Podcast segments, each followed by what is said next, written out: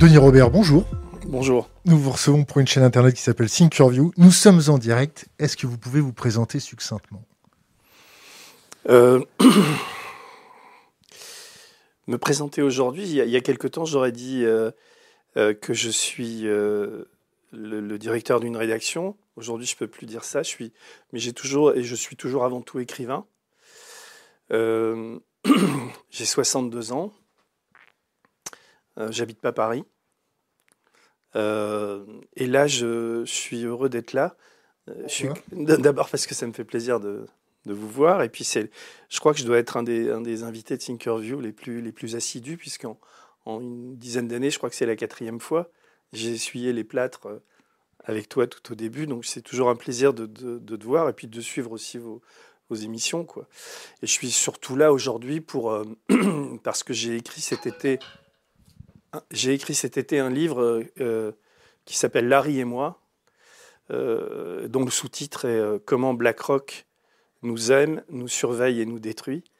Larry étant Larry Fink, le, patron de, BlackRock, et BlackRock étant sans doute la multinationale la plus puissante du monde. On pourra s'expliquer ensuite sur les raisons de cette puissance. Mais... Alors, nous, nous, nous on, t'a fait revenir, euh, parce que certes, euh, tu as essuyé les plâtres, et puis tu nous as donné aussi de la motivation pour pouvoir euh, enquêter, former une communauté, former à, détecter des sources de bonne qualité. Tu nous as, vraiment donné beaucoup de, motivation et de force, et on t'a connu à travers Clearstream une enquête euh, qui a duré des années, une décennie, plus d'une décennie, et, où tu enquêtais sur les paradis fiscaux et l'évasion fiscale. Aujourd'hui, le bouquin sur BlackRock, ça nous intéresse beaucoup. Euh, euh, qu'est-ce qui t'a poussé à enquêter sur un fonds d'investissement qui est légal, qui emploie un peu moins de 15 000 salariés, qui gère 6 000 milliards de dollars peu plus. Qui, un peu plus. Euh, ça même beaucoup plus. Même, même genre 15 euh, 000 milliards sur. Non, c'est pas ça. C'est-à-dire qu'en fonds propres, ils ont, ils ont 8 000 milliards. Et ce qui passe euh, par Aladdin, leur, leur, intelligence artificielle, c'est 30, 30 000 milliards, 31 000 milliards. On rentrera dans les détails de l'intelligence artificielle pour la, pour la suite. Donc, on a décidé de te, te, faire venir pour nous expliquer en fait le principe de BlackRock euh, euh, une société belle sous toutes les coutures, mm. euh, qui gère les, retraites de beaucoup de, petits épargnants et qui a peut-être une tendance systémique. Qu'est-ce que c'est une, tendance systémique? Mm. C'est bien que tu m'aies parlé Clearstream, j'ai pas envie de revenir sur Clearstream, mais j'ai ressenti la même sensation de, de, de comment dire d'importance pour moi de témoigner avec BlackRock que je l'ai ressenti au, moment de Clearstream. Euh, il y avait comme une, nécessité d'écrire. Et euh, mon histoire avec BlackRock est, liée à mon histoire avec Larry Fink et, et, liée à Clearstream. Clearstream, c'était gigantesque, c'était une chambre de compensation qui, faisait du, on va dire, de du transfert de fonds d'un pays à l'autre, pour faire pour faire court, c'était la, la, banque des banques. Et moi, euh, petit journaliste, je suis tombé là-dessus et il y a eu ces dix années de procédure. Et euh, là, mes, activités aux médias, enfin tout ce que j'ai fait euh, ces, ces, dernières années, m'ont un peu fait décrocher de la finance. Mais Larry Fink est pour moi presque un nom commun, c'est-à-dire que pour les gens, les, les gens ne savent pas qui est Lawrence Fink, et moi je sais, je sais qui il est parce que euh, après, euh, pendant, pendant, la, ah, disons, pendant la fin de Clearstream, je me suis retrouvé dans une. J'étais un peu démonétisé, j'étais devenu une sorte de paria euh, au niveau des journalistes et je me suis retrouvé dans une. Je, lisais, je, lisais beaucoup, beaucoup de livres sur la finance alors que je suis absolument pas journaliste financier. C'est sans doute ce qui fait ma force, c'est-à-dire que quand je suis face à un monstre comme BlackRock ou à une énigme comme celle de Larry Fink, je l'approche avec mes armes à moi qui sont, euh, si je comprends pas, je pose des questions, je réfléchis, je vais aux sources, etc. Et donc Larry Fink, je, je, je savais qui il était euh, euh, parce qu'il était dans tous les mauvais coups de la finance et de, de la private equity au niveau de, de toutes les grosses boîtes américaines, des banques. Pourquoi qualifier ça de mauvais coups C'est légal. Oui, c'est légal, mais c'est des mauvais coups parce que ce sont des gens qui sont... Tu sais, la question à se poser, c'est comment des économies aussi, aussi riches que les nôtres produisent autant de pauvreté. Et c'est parce qu'il y a des prédateurs comme Larry Fink ou comme ces fonds de, de pension américains qui viennent. C'est toi qui prédateur? Nous piller. Pardon? C'est toi qui l'appelle prédateur Oui, c'est de la prédation. Je peux, je peux, J'ai 300 pages qui, qui l'expliquent et qui, je pense, le, le démontrent. Donc Larry Fink, quand je le vois arriver euh, euh, euh, après l'élection d'Emmanuel Macron, il faut, il faut savoir que quand Macron a été élu, le, premier type, les deux premiers types qui viennent lui, le féliciter et le voir à l'Élysée, mais avant les industriels, avant les banquiers français, c'est Jean-François Cirelli, le PDG de la branche française de, BlackRock, et, Larry Fink, qui arrive à l'Élysée euh, euh, et, qui rencontre Macron. C'est peut-être bien, non? Je me fais, je me fais entre guillemets la non, mais non, mais Macron, Macron, Emmanuel Macron va expliquer que c'est très intéressant de, de, se faire bien voir de Larry Fink parce que ça permet à des capitaux euh, euh, américains et à, BlackRock d'investir en France puisque depuis 2017, euh, je crois qu'il y a 100 milliards, 160 milliards de, de dollars de BlackRock qui sont venus dans les sociétés du CAC 40 pour financer des, des boîtes, etc. Donc c'est un, un afflux d'argent. Dans ce sens, on peut se dire OK, euh, c'est intéressant d'avoir BlackRock comme, comme partenaire. Aujourd'hui, BlackRock, ça représente à peu près 4% du CAC 40, c'est-à-dire si tu prends les 40 sociétés françaises, les, le côté en bourse, tu as 4% qui appartiennent à BlackRock. Euh, euh, Total, Sanofi. à un moment donné, je ne je sais pas par quel bout je peux le prendre, mais j'aime bien raconter cette anecdote qui te dit l'importance de BlackRock. Avant, avant, que tu, commences à faire l'anecdote, je me fais l'avocat du diable notre président euh, charismatique euh, euh, invite un des leaders de fonds d'investissement pour prendre conseil. Mm. C'est bien, mais, il a des résultats, ce gars-là. Et, il va peut-être aider la France je pense pas qu'il va, aider la France. Je pense qu'il va couler la France. Et je pense qu'il est en train de le faire. Et euh, d'ailleurs, je dédie mon livre aux, militants d'Extinction Rébellion qui ont, qui ont tagué le, siège de BlackRock à Paris, euh, parce que c'est un réel danger, BlackRock. Tu, cautionnes ça? Complètement. Pourquoi? Bah parce qu'à un moment, un moment, c'est tout ça, ça se passe. C'est-à-dire que le grand public n'a pas conscience des dégâts que, que, que provoque BlackRock. C'est une raison. C'est une raison. C'est une raison pour aller. Mais parce qu'il n'y a pas, il a pas d'autres moyens. En plus, ils n'ont pas été très violents. C'est une raison pour aller faire une kermesse dans les locaux de BlackRock pour aller emmerder. Ben, ça, ça, ça, permet de, de, parler de BlackRock, de, de poser. À un moment, tu as plus d'autres moyens puisque les grands médias en parlent pas. Pourquoi je fais le livre? C'est pour ça aussi. C'est parce que c'est sous les radars, euh, Larry Fink et BlackRock. Chaque fois que tu, tu lis un papier sur Larry Fink, c'est toujours les mêmes conneries. quoi. C'est-à-dire, le type, euh, il va au boulot à 6 heures, il se couche à 18 heures, sa femme lui fait des pancakes, euh, il est, c'est le bon père de famille, etc. Puis quand tu grattes un peu, tu, tu, vois que c'est, c'est pas du tout ça. C'est le plus gros tueur que Wall Street, et entre guillemets, hein, il, et, jamais pu produire. Quoi. Et c'est aussi, aussi l'homme le plus puissant de Wall Street aujourd'hui. Et l'ascension de Larry Fink, elle est absolument fascinante. C'est-à-dire qu'au début des, Il y a plein d'entrées dans cette histoire, mais... Son père était marchand de chaussures. Voilà, son père était marchand de chaussures, sa mère était prof d'anglais. Lui, il fait des études de, commerciales euh, à Los Angeles. Et puis, euh, et puis très vite, il rentre euh, à la First Boston, qui est une, qui est une banque où il fait sa place. Et c'est un des, un des premiers à, à, se lancer dans les crédits hypothécaires, enfin tout ce qui est l'immobilier, etc. Et il, il, il gagne plein d'argent, c'est un trader. Il gagne plein de blé. Légalement Légalement, non, non, mais toujours ces mecs, c'est comme les types qui font de l'optimisation fiscale, c'est toujours légal. Mais en tout cas, lui, il gagne, il gagne beaucoup d'argent euh, jusqu'au jour où il fait perdre 100 euh, millions de dollars à la First Boston parce qu'il voit pas venir c'était les prémices de, de, de, ce qui arrivera 15 euh, ans plus tard euh, avec la crise des subprimes. Il ne voit, il voit pas venir ça et, euh, et, il fait perdre 100 millions de, dollars. Donc il va se retrouver dans un placard, il va avoir une traversée du désert, mais ça, ça le forme au calcul du risque. C'est-à-dire que Larry Fink est un type qui est obsédé par le risque. Et dès le départ, quand il, ensuite il va voir, euh, il va voir deux banquiers, enfin il, se passe 3-4 ans, et il rencontre deux gros banquiers milliardaires qui s'appellent euh, Peterson et Schwartzman. D'ailleurs, ça s'appelle BlackRock parce que euh, au départ, ça s'appelait...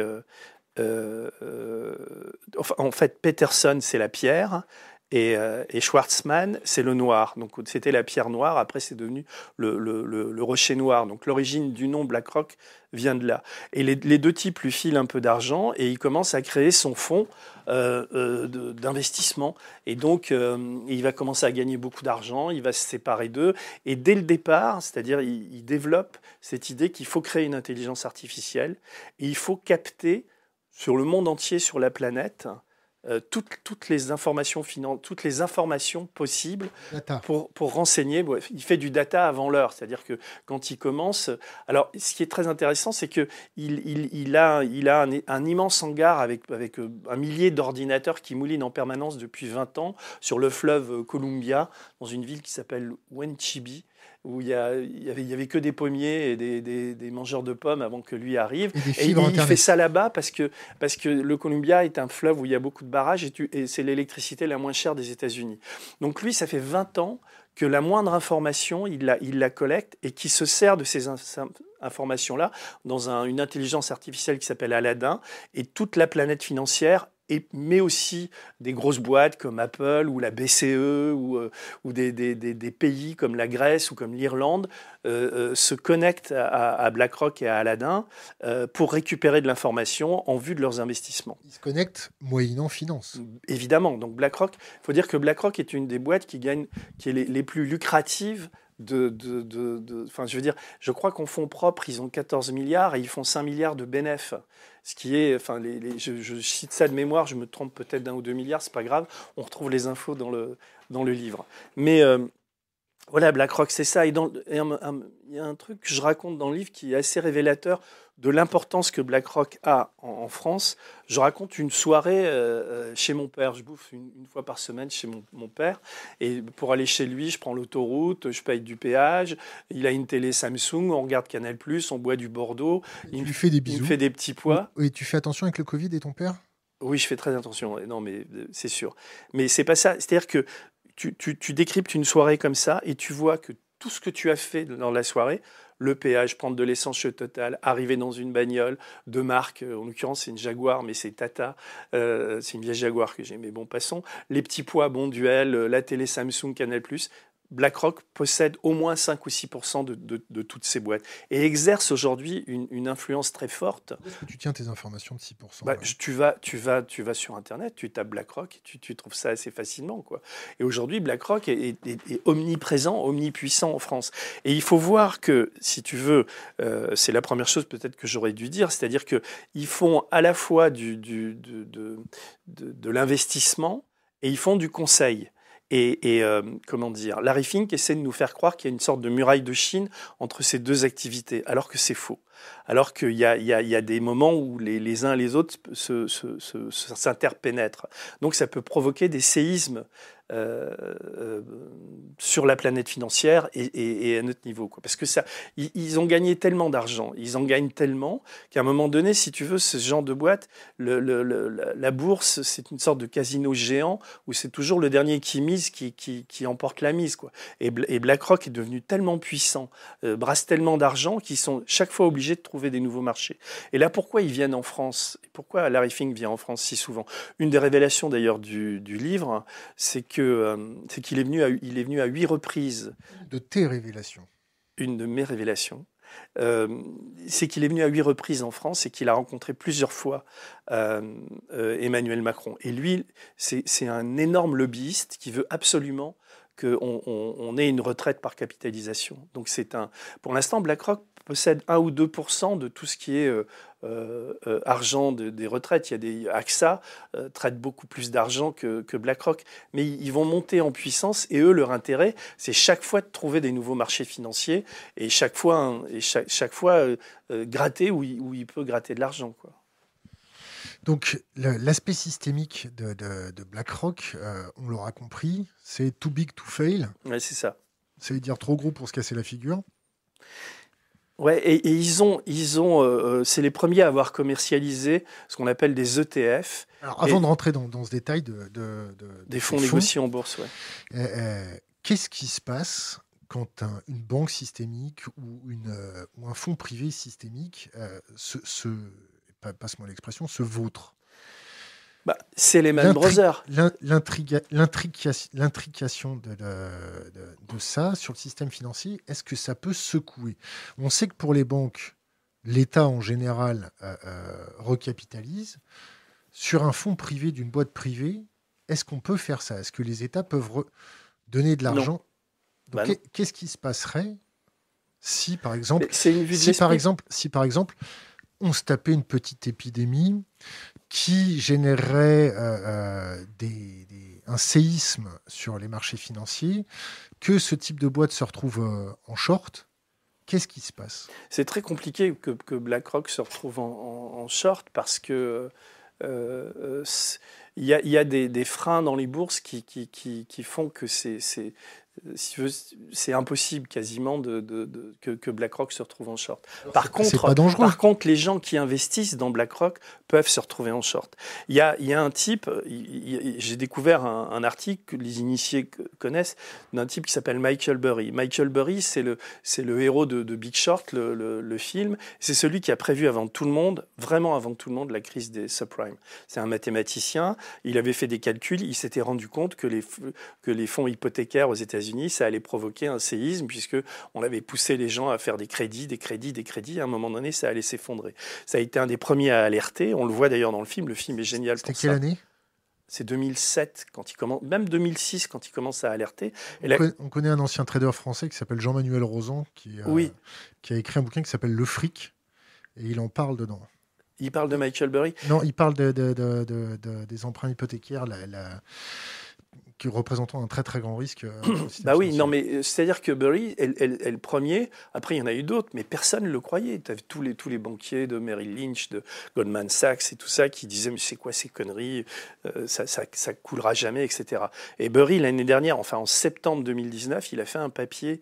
il, a, il, a, il, a, fait une interview dans une, une télévision américaine où il dit que le plus grand danger aujourd'hui de la planète financière, à côté duquel la crise des, subprimes sera presque une plaisanterie, c'est BlackRock et les ETF. Les ETF, c'est des fonds négociés en bourse, c'est-à-dire que euh, aujourd'hui sur, sur le, le Standard Poor's, qui est l'équivalent du CAC 40 sur les 500 plus grandes sociétés américaines, plus de la moitié de ce qui se commerce euh, sur, sur les grandes sociétés américaines, enfin, tout, ce qui s'investit en bourse américaine, ce sont des ETF et ce sont plus des actions. Et les ETF, c'est assez compliqué à expliquer, parce que j'ai mis du temps à, comprendre moi aussi. Ils appellent ça des fonds négociés en bourse. Par exemple, euh, tu peux le prendre sur le CAC 40, plutôt que d'investir, d'acheter des actions de Total, etc. Tu vas avoir 10 000 euros tu as un peu de fric, tu es retraité et tu vas dire bon, bah, je, vais, je vais prendre des ETF sur le CAC 40. Et donc, euh, euh, BlackRock va, va, va, va, diviser par 40 tes investissements et va, va foutre ça sur le, CAC 40. Si le CAC 40 monte, euh, bah, toi, tu vas gagner de l'argent. S'il baisse, tu vas en perdre, etc. Mais c'est une manière indifférenciée d'aller vers la bourse. Et ça, Burry explique que en, en, achetant des ETF, tu triches en fait sur les indices boursiers. C'est-à-dire qu'il y en a tellement des ETF que les indices boursiers ne veulent plus rien dire. Et donc, il y a des disparités entre des petites boîtes et des grosses boîtes. Des grosses boîtes comme Apple et tout ça auront jamais de problème, et des petites boîtes peuvent crever assez facilement s'il y, y, a euh, une crise du Covid ou s'il y a des, y a des, aléas extérieurs qui interfèrent là-dessus. Euh, euh, Burry donne, donne une image qui je trouve assez juste. Il dit on est comme dans un cinéma où il y a plein de monde, où il n'y a qu'une sortie à un moment donné, s'il y a un incendie ou s'il se passe quelque chose, tout le monde va vouloir sortir, c'est-à-dire vendre ses actions, et ceux qui vont rester dans la salle de cinéma vont crever parce que, enfin, vont crever symboliquement parce qu'ils ne pourront pas les vendre. Ça, c'est le, résultat des ETF. Et Burry nous met en garde tous contre ça. Et il, est un peu ridiculisé. C'est un peu la même chose qui se passe au niveau de 2008. Et donc, moi, je, me suis intéressé à ça, j'ai commencé à essayer de réfléchir assez naïvement. Peut-être que les, les, comment dire, les journalistes financiers que vont, vont, vont, me trouver ridicule, mais je suis pas le seul. Je cite des, des, des, des, analystes financiers qui, partagent ces vues, ou plutôt que j'ai retrouvé et qui disent la même chose, puisque moi je suis tombé sur BlackRock. Je suis tombé sur BlackRock, le point de départ de tout ça. Il faut, faut, sans doute que j'en parle parce que c'est le plus important. Pourquoi je me décide d'écrire ce livre? La jeunesse de ça, euh, c'est euh, euh, septembre 2019, je suis devant ma télévision et je regarde un documentaire sur, sur Arte, sur BlackRock. je crois que ça s'appelait Les financiers qui dirigent le monde, le sous-titre du documentaire. Le documentaire est effrayant parce qu'il révèle, mais il est, très compliqué mais je, je, vois revenir Larry Fink. Y a, enfin, je pourrais en parler après. Il y a des scènes. Il y a une scène. Bon, je peux en parler d'ailleurs tout de suite. Ça, ça, ça, va camper le personnage. Il y a une scène qui est absolument géniale et mémorable dans le documentaire, c'est qu'il va retrouver un, extrait d'une émission de télé où on voit Larry Fink dans un fauteuil à côté d'un milliardaire qui s'appelle Carl Icahn. Icahn, c'est celui qui a inspiré le personnage de Gordon Gekko dans Wall Street, le film d'Oliver Stone. Et alors, euh, d'habitude, ces gens-là sont de bonne compagnie, euh, discutent, euh, enfin, tu vois, ils ont des, des, rapports cordiaux, on va dire. Et là, Icahn, il part en vrille et il commence à. L'animateur lui dit Mais qu'est-ce que vous pensez de BlackRock, de Larry Fink, etc. Et le mec, le mec il réfléchit, il dit, vous savez, euh, euh, Larry Fink, ça me, ça me fait penser à un conducteur de bus, un bus qui dévalerait une pente en folie. Il est, euh, il est au volant, à côté de par Jeannette Yellen. Comment? C'est par Jeannette Yellen. C'est ça. À, ses côtés, il y a la, la, patronne de la Fed, la Fédérale Réserve américaine. De l'époque De l'époque. Elle a changé depuis. Et, et Larry est là au volant, et derrière, il y, a une, bande de jeunes qui crient, qui boivent des coups, qui, euh, qui, font la fête, etc. Et Larry accélère, il est hilar euh, au truc et tout. Et Jeannette lui dit, mais Larry, calme le jeu, on va se planter et tout. Et lui dit, on en a rien à foutre, on fonce, on fonce. Et à un moment donné, il va, qu'est-ce qui va se passer fatalement? Donc il regarde Larry, il regarde Larry Fink en posant la question, et t'as Larry Fink qui est complètement décomposé, quoi. Euh, et il dit, le bus va faire une embardée, il va tomber et il va se fracasser sur un Black Rock, un, un rocher noir. Ah, il n'est pas décomposé. Hein. la, seule chose qui, à mon sens, indique euh, qu'il a été surpris, c'est un haussement de sourcil et un clignement. et ensuite, juste après, il a un flegme tout à fait british. C'est-à-dire qu'il bouge pas. Euh, ouais, c'est ça. Mais tu, tu, sens quand même, quand tu connais le personnage, qu'il est euh, qu'il est, euh, il est emmerdé par ça. D'ailleurs, le, c'est, donc ça, ça m'a donné envie. Donc j'ai appelé un de mes, mon, ami, un ami éditeur qui s'appelle Florent Massot, et j'ai dit à Florent, écoute, euh, ce film-là, plus le fait que Larry Fink vienne à, à, Paris rencontrer Macron assez souvent, il faut, il faut prendre les droits d'un livre. Il y a une journaliste allemande qui travaille à Wall Street euh, qui a écrit un livre euh, sur BlackRock. Il faut, il faut prendre les droits, le faire traduire. Euh, si tu veux, je te ferai la préface. Et, donc, j'ai participé à je participe à l'édition du, du, livre. Et euh, donc, Florent prend les droits. J'écris ma préface. Je me tape la lecture du bouquin qui fait 400 pages, qui est une sorte de d'enquête assez fouillée, assez académique, mais qui, qui m'apprend vraiment des choses sur, sur Larry Fink et sur BlackRock. Et puis, l'avocate lit ma préface. Enfin, elle fait 30 pages, enfin 25 pages la préface. Et, euh, et, tout va bien. Et un jour, euh, Florent m'appelle. Et il était super emmerdé. Il me dit, écoute, euh, il y a un problème avec ta préface. L'éditeur allemand euh, n'en veut pas.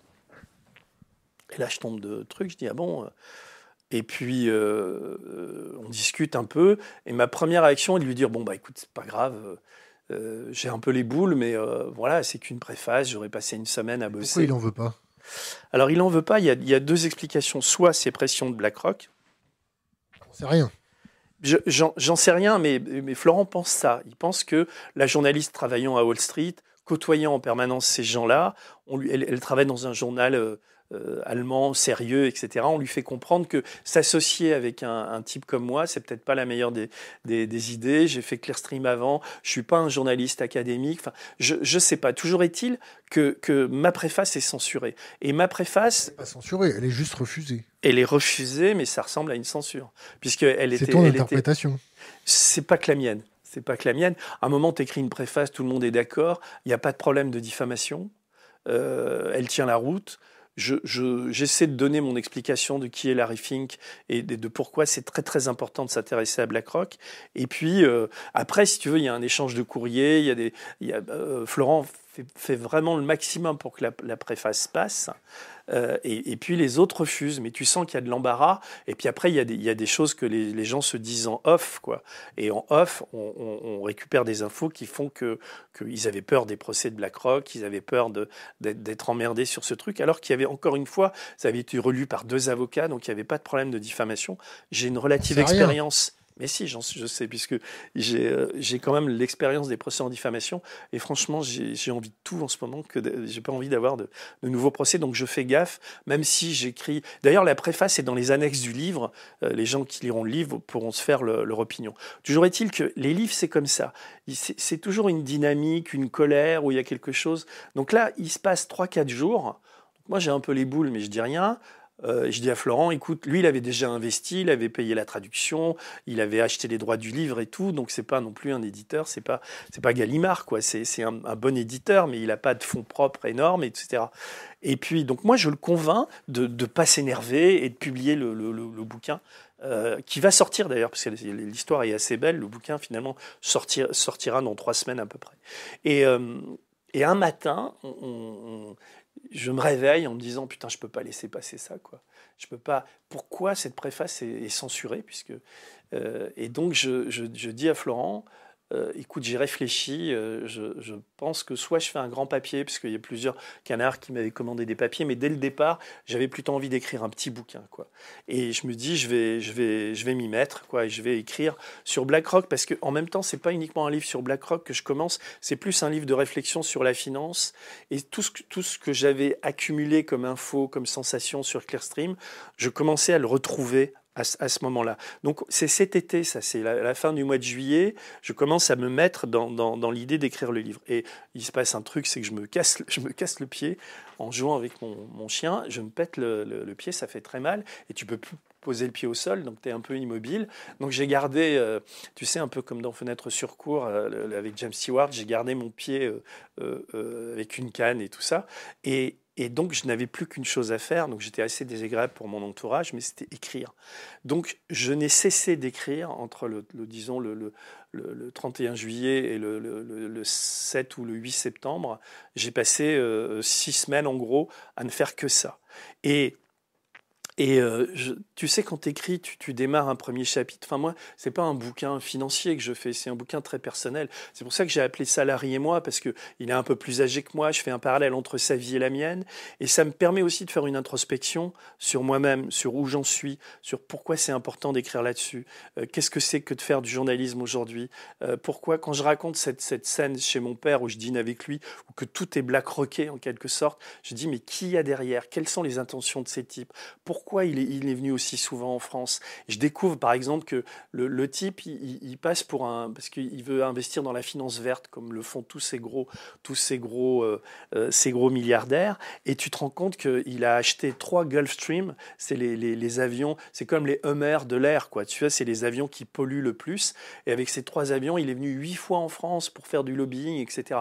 Donc je tire plein de fils, et ça je le sais parce que j'ai des copains aiguilleurs du ciel, qui, je les remercie d'ailleurs, qui m'ont envoyé les plans de vol de ces, de, de ces, qui des fois ils viennent en France sous des faux noms, tu vois. Enfin, il y a, il y a, il y a un de leurs avions qui est inscrit euh, euh pas au nom de, euh, au nom de BlackRock, mais d'une autre société écran. Enfin, on en profite. Je suis désolé de te couper. On en profite pour dire merci à nos amis de la communauté qui spotent les avions. Ouais. qui sont en train de nous faire remonter de l'information sur ce qui se passe au-dessus de la Turquie, au-dessus de l'Arménie et au-dessus, au-dessus de, de, de certains pays là-bas. Parce qu'il y a des avions qui, dé, qui décollent et puis hop, ils disparaissent. Ah oui? Les, les, les, transpondeurs, euh, on les voit plus. Ah oui, d'accord. Donc, du type avion de renseignement. C'est très rigolo. Mais bon, je te laisse continuer, désolé. Non, Merci non, mais après, on peut parler des, des, bombardiers qui sont en ce moment des bombardiers américains avec leurs missiles. Ou russes qui s'amusent à lécher. Voilà, il y a un très bon papier dans les crises que j'ai lu ce matin là-dessus. Et, et, pareil, tu vois, je, on parle de ça, on, on fait une parenthèse, mais c'est des informations avec ce qui se passe aujourd'hui, effectivement, euh, euh, le terrorisme, le Covid, etc., mais des informations cruciales comme celle-là de, de, de, de l'aviation américaine de guerre qui s'installe en Angleterre, la guerre froide qui est terminée avec la Russie, etc. C'est des terminé, infos hein. qui passent non, mais c'est pas terminé, mais au contraire, ça passe sous les radars, quoi. Et donc c'est très important que, que, des sites comme le tien ou les nôtres. Alors évidemment, après, on, c'est des infos qui deviennent tellement originales, mais qui sont quand même très factuelles. Euh, tu vois, je crois qu'il y a enfin, il faut relire les crises, mais il y a une quarantaine de, bombardiers américains qui sont équipés de huit missiles euh, euh, sol-air, des trucs de fou, qui sont stationnés euh, en Angleterre, prêts à intervenir, qui font des, tu sens qu'il y, y, a un combat de muscles entre Poutine et, euh, et les États-Unis. Si c'est des missiles dans les avions, c'est pas des solaires. Moi, c'est. Euh, pardon, excuse-moi, je, je, c'est des air sol. évidemment. Encore que l'avion au sol, il peut. Enfin, je sais pas, non, je déconne. Euh, non, mais voilà, écoute, donc ce que je voulais. Non, Larry. Ouais, Larry, ce qui s'est passé cet, été, j'ai beaucoup pensé à, à Cavana parce que, euh, tu sais, ben, j'étais venu la dernière fois pour parler de lui et de, Charlie et de, tout ça. Et Cavana, dans le, le, documentaire, dans l'entretien que je fais avec lui, il me dit, euh, euh, tu sais, la nuit, euh, quand je suis sous mon, rayon de lumière et, quand, j'écris, il n'y a rien de plus beau. quoi. Et, quand tu attrapes le tagada, euh, plus rien peut t'arrêter. quoi. Et ça faisait très longtemps que je, n'avais pas attrapé le tagada. quoi. C'est-à-dire ce, moment où tu écris et que tout, est, as comme tout s'aligne devant toi et les mots arrivent tout seuls. Et même pour un bouquin aussi compliqué que, Larry et moi, qui apparemment est compliqué, j'ai essayé de le rendre simple et, de raconter cette histoire qui, me mène assez loin d'ailleurs. Il y a une trentaine de chapitres. À la fin, je réfléchis aux banques centrales, de comment c'est possible, etc. Et je suis toujours habité par la, même question depuis, depuis 20 ans d'ailleurs. C'est comment des pays aussi riches que les nôtres produisent autant de pauvreté. Et l'explication, elle est, en partie dans le livre aujourd'hui. Il faut faire très attention à, BlackRock, à la manière dont, euh, cette République en marche et ce, gouvernement hyper libéral euh, euh, euh, est influencé par des, types comme Larry Fink qui ont quand même table ouverte à l'Élysée. Quoi. C'est quand même donc et, et, tu vois qu'ils s'en prennent, ils s'en prennent à tous. Larry Fink, c'est un type. Il y a, il y a très peu d'interviews de lui où, où, il se lâche, mais c'est quand même le pire des libertariens. C'est le, type qui te dit mais un homme ne peut s'épanouir que par le travail. Euh, lui, il est pour la retraite à 75 ans si on le laisse faire, tu vois. Et donc voilà, c'est c'est dès que tu parles de, de, de l'État, ça le c'est un gros mot pour lui. Service public, ça veut rien dire. Il a le droit d'avoir ce point de vue-là. Bah, je ne dis pas qu'il n'a pas le droit, mais moi j'ai le droit d'écrire sur lui et j'ai le droit d'essayer de, décrypter ce, mécanisme-là et surtout de m'interroger sur, sur quel est le but d'un type comme ça quoi? Pourquoi il, continue, il a 68 ans, pourquoi il, continue à faire ce qu'il fait, à, faire autant de dégâts? Parce qu'il fait des dégâts, je raconte plein d'histoires dans le film. Aussi, il fait peut-être aussi des choses positives. Non. Il investit dans le green. Non, il, fait rien de positif. Il s'occupe des retraites. Il investit pas dans le green. Il, il, euh, est très. Euh, d'ailleurs, c'est pour ça qu'il y a eu Extinction Rébellion qui ont fait cette truc, c'est qu'il investit beaucoup sur le pétrole, les mines de charbon, etc. Il gagne beaucoup d'argent euh, grâce à ça, quoi. Et franchement, c'est une, une, une plaie pour un État-nation comme le nôtre que d'accepter que des types comme Larry Fink viennent aussi souvent en France, que des types comme Jean-François Cirelli, qui sont son homme lige ici. Cirelli, c'est sans doute le plus le, patron le plus libéral euh, euh, qui, qui, soit quoi.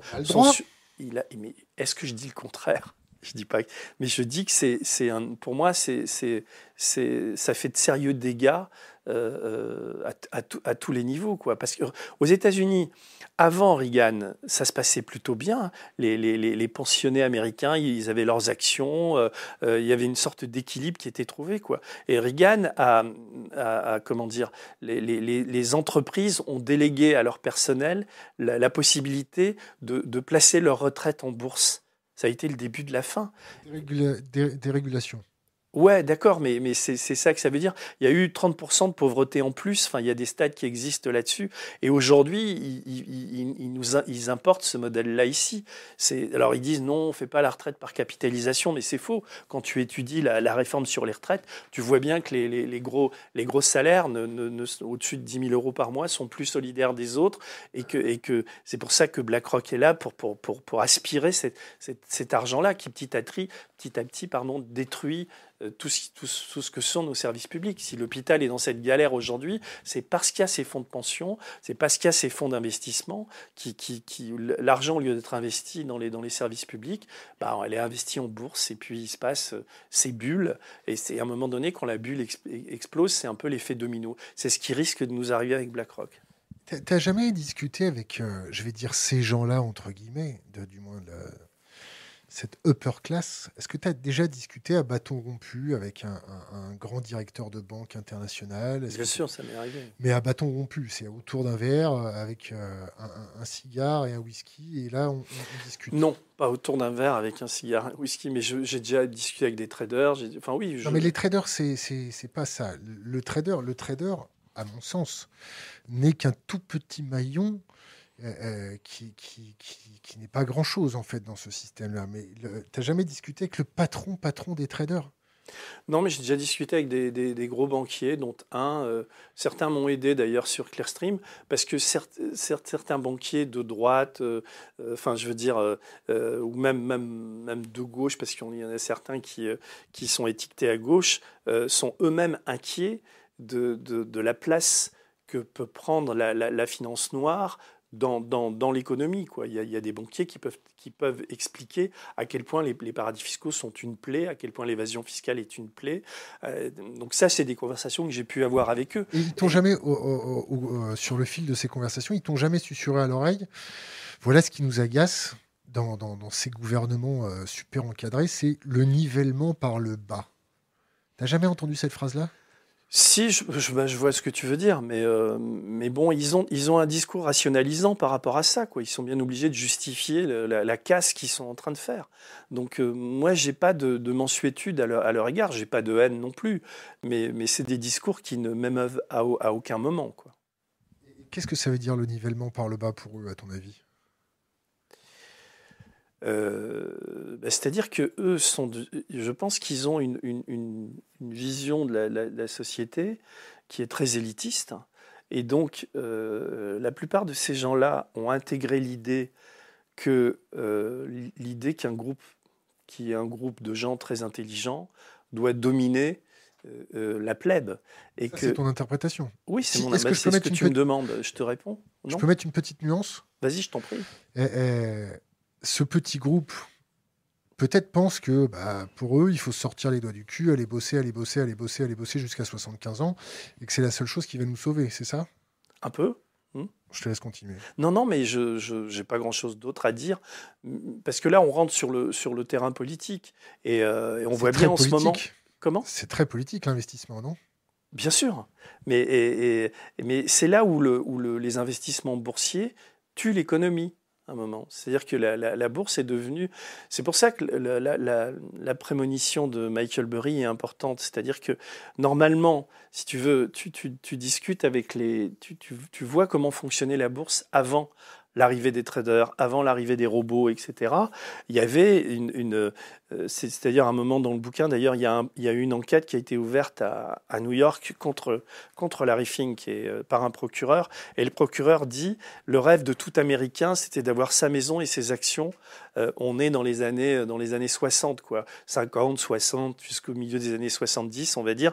Le type, il avait ses actions en bourse et il investissait en bourse parce qu'il investissait dans l'économie parce qu'il se disait, voilà, je vais foutre 10 000 dollars et ça va aider à, construire des usines, à faire que, et moi, ça va me rapporter de l'argent, etc. Aujourd'hui, euh, c'est plus du tout ça. Je veux dire, le type qui investit en bourse, c'est pour se faire le maximum de cash en le minimum de temps. Et il n'y a plus de, lien entre, entre l'économie et l'investissement boursier. C'est d'ailleurs un des drames total de, de, de nos sociétés, le, libéralisme. C'est ça quand même. C'est cette espèce de, de, d'adoration et de dévoration boursière. Quoi. Et la, la, bourse, à un moment donné, va évidemment péter. Moi, je ne suis pas boursicoteur. Et, et, et, fatalement, les types qui vont morfler en, bourse, ce sont les boursicoteurs. C'est-à-dire, c'est, quelle est la cible de, de, de, ces, des gens comme Larry Fink? Bah, C'est les, les, petits épargnants, les petits ou même les gros ou les moyens, puisque euh, il faudrait qu'on situe une échelle, mais en dessous de 100 000 euh, euros, enfin, tu es un petit, un petit épargnant, enfin, un moyen épargnant, on va dire. À partir de 10, 000, 10 millions d'euros, on a conseil euh, ouais, À BlackRock, tu es, très privilégié. Quoi. Mais autrement, BlackRock, pourquoi ça marche aussi BlackRock C'est parce que si tu veux acheter des ETF, donc aller en bourse, tu, ça ça te coûte pas grand-chose. Tu passes pas par un intermédiaire financier, etc. Quoi, tu vois il faut aussi dire que BlackRock a, a divisé les coûts pour rentrer en bourse. Oui. Bah oui, ils ont divisé, mais, mais c'est là où ils ont euh, leurs ETF. Leurs ETF sont quand même une, une, une à, terme, ça peut pas continuer à fonctionner quoi. C'est c'est c'est euh, des indices quoi qui, qui je te dis c'est un différencié donc les indices boursiers ne veulent plus rien dire à cause des ETF. Est-ce que ça te fait peur tout ça? Ça me fait assez peur, oui, parce que je pense que la métaphore de Carl Icahn, dont je parlais tout à l'heure, est assez juste. C'est-à-dire qu'on a donné les clés du camion à un type comme Larry Fink, et, euh, et j'ai aucune confiance en Larry Fink. C'est-à-dire qu'il a créé un monstre qu'il a dépassé. Euh, BlackRock, c'est un monstre. Qui a des tentacules partout, mais partout. C'est-à-dire que aujourd'hui, les loyers grimpent à Berlin parce que Larry Fink a investi dans l'immobilier. quand tu, tu, tu, bois un verre de, une bouteille de Bordeaux, Larry Fink est le plus grand conseiller d'investissement dans les vignobles français. tout ce qui est industrie automobile. C'est bien pour les vignobles français d'avoir du cash. Ouais, c'est, non, je pense pas que ce soit bien. Enfin, je sais pas. Moi, tu sais, du diable encore. Hein. Non, mais moi, je suis, je suis de monde. Tu, tu connais un documentaire qui s'appelle Mondo Vino. Euh, voilà quoi. Enfin, je veux dire, le pinard, c'est ça quoi. C'est quand même un, peu l'artisanat. Enfin, il y a des, il y a des viticulteurs qui font très bien leur boulot, mais c'est pas Bernard Arnault qui rachète euh, euh, le, le, je sais plus comment s'appelle son cru. On passe d'ailleurs le bonjour à tous les vignerons qui font de la biodynamie. Voilà. Et, et autre question, euh, quand, euh, l'argent des retraites des Français est poussé vers une retraite par capitalisation, est-ce que ça expose, je me, fais un peu candide, est-ce que ça expose les Français à des aléas sur leur retraite? Bah, Forcément. Mais ça, c'est caché. C'est-à-dire, Larry Fink va jamais t'expliquer ça. C'est-à-dire que ça veut dire quoi? Ça veut dire que tu confies ton argent euh, euh, à BlackRock et à Larry Fink, et ils en font ce qu'ils veulent. Quand tu signes ton contrat, il y a bien marqué, vous vous exposez quand même à un risque. Bah justement, mais, mais c'est tout, tout, tout, tout, tout le problème. C'est-à-dire que, en gros, tu dois. Euh, le, BlackRock est devenu tellement important que. Tu as, vu, BlackRock conseille la BCE. BlackRock a sauvé l'économie américaine. Ils ont prêté 8 000 milliards, enfin, ils ont cautionné 8 000 milliards d'emprunts à la Fed. Euh, au moment de la crise du Covid, il y a eu ça a fait la une des échos. Enfin, je veux dire, ils sont omni, omnipuissants partout, quoi. Et donc, tu te dis, toi, Larry Fink qui vient vendre on est trop gros pour tomber, donc filez-nous votre argent, vous gagnerez toujours plus que votre, sur votre, putain de livret d'épargne où vous perdez de l'argent en ce moment. Je crois qu'il est, il est coté à 0,75 et l'inflation est à 1,2. Donc voilà. Et, lui, il te garantit toujours un, peu plus que ça. Donc tu te dis, toi, tu es retraité, tu te dis, bon, ben, je vais foutre mes œufs dans ce panier-là. Mais c'est un, un énorme risque parce qu'à un moment donné, tout ça aussi peut s'effondrer. Et si BlackRock s'effondre, euh, euh, tu t'en parlais tout à l'heure, c'est-à-dire que si au même moment tout le monde veut vendre ses ETF, le truc meurt. Mais c'est une vue de l'esprit, ça peut pas se passer comme ça. Mais, euh, mais par contre, BlackRock, si tu veux, est, devenu tellement, tellement présent et tellement puissant, y compris auprès des, des banques centrales. C'est-à-dire qu'il n'y a pas de décision des banquiers centraux qui se prennent, ou, ou, même au niveau de la BCE, sans que Larry Fink soit, soit au courant ou ses services soient au courant et, et, donne son avis. Il y a une interpénétration. Bah, c'est normal, oui et non, parce qu'une banque centrale devrait être complètement indépendante, mais ça n'est absolument pas le cas. Donc... Je vais te poser une question euh, euh, un peu piquante. Est-ce que c'est pas une nouvelle croisade de Denis Robert, journaliste de gauche, qui veut se faire la finance? Non, parce que là, là le, fait que je sois de gauche ou pas de gauche, ça n'a pas de sens. C'est-à-dire, c'est et puis c'est pas une croisade non plus. C'est un type qui se casse le pied euh, fin juillet et qui se met à écrire sur BlackRock parce qu'il se dit euh, qu'est-ce que je, comprends rien à tout ça. Il faut que je réussisse à comprendre. Et, je découvre des choses. Je, raconte un truc, c'est un papier que je lis. Alors, je me suis beaucoup servi de Google Trad parce que mon anglais est quand même est quand même il n'est pas balbutiant, mais, pour, lire des fois en anglais, je passe par des, traducteurs, etc. J'ai lu un article absolument passionnant euh, dans, le, Financial Times qui expliquait que les, ETF, c'était comme les canaris dans les mines euh, de charbon. Tu sais, les, mineurs, au siècle dernier, ils mettaient des petits oiseaux, et on oublie que c'est quand l'oiseau s'arrête de, chanter que le gaz arrive, l'oiseau meurt et ça pète, c'est le coup de grisou. Quoi. Et, le papier expliquait assez bien que justement, quand tu vois que sur les marchés financiers, les ETF commencent à s'échanger avec frénésie, c'est le moment où, euh, où, le, le, crack boursier peut arriver. Ça s'est passé, ça s'est passé au moment du Covid. Euh, euh, et là, les banques centrales sont intervenues pour éviter la catastrophe. Donc ils peuvent le faire, mais la planche à billets peut marcher, mais elle ne peut pas marcher éternellement. Quoi. En ce moment, on a l'impression que l'argent arrive de Mars, mais à un moment donné, tout se paye. Quoi. Tout se paye dans quel sens? Bah, Tout se paye dans le sens d'un effondrement de, des économies et, des industries, ce qu'on est en train de vivre en ce moment. Et d'ailleurs, comment, en Suisse, à, Davos, là, ils ont euh, cette année, j'ai découvert un truc, moi je ne connaissais pas, c'est le grand reset. as entendu parler de ça? Donc c'est à un moment donné, ces types... Ces Bonjour Christine. Ouais, on, imaginait... Christine Lagarde, tu veux dire? Ils ont imaginé que euh, euh, ça allait être tellement la cata qu'ils allaient remettre les compteurs à zéro. Mais les compteurs à zéro pour eux, pas pour, pas pour les gens, parce que du, jour au lendemain, quand tu te retrouves avec zéro sur ton, ton, ton, ton compte, plus de salaire, pas, plus zéro, Pas zéro, C'est une, une dévaluation de ce qui est sur ton compte de 30%. Ouais, enfin, je dis zéro, enfin, mais ça peut aller jusque-là. Le, grand reset, à un moment, c'est on remet les, compteurs à zéro, il n'y a plus de dette, il y a plus. Donc voilà, moi, donc ils ont imaginé aussi ces scénarios catastrophes, si tu veux.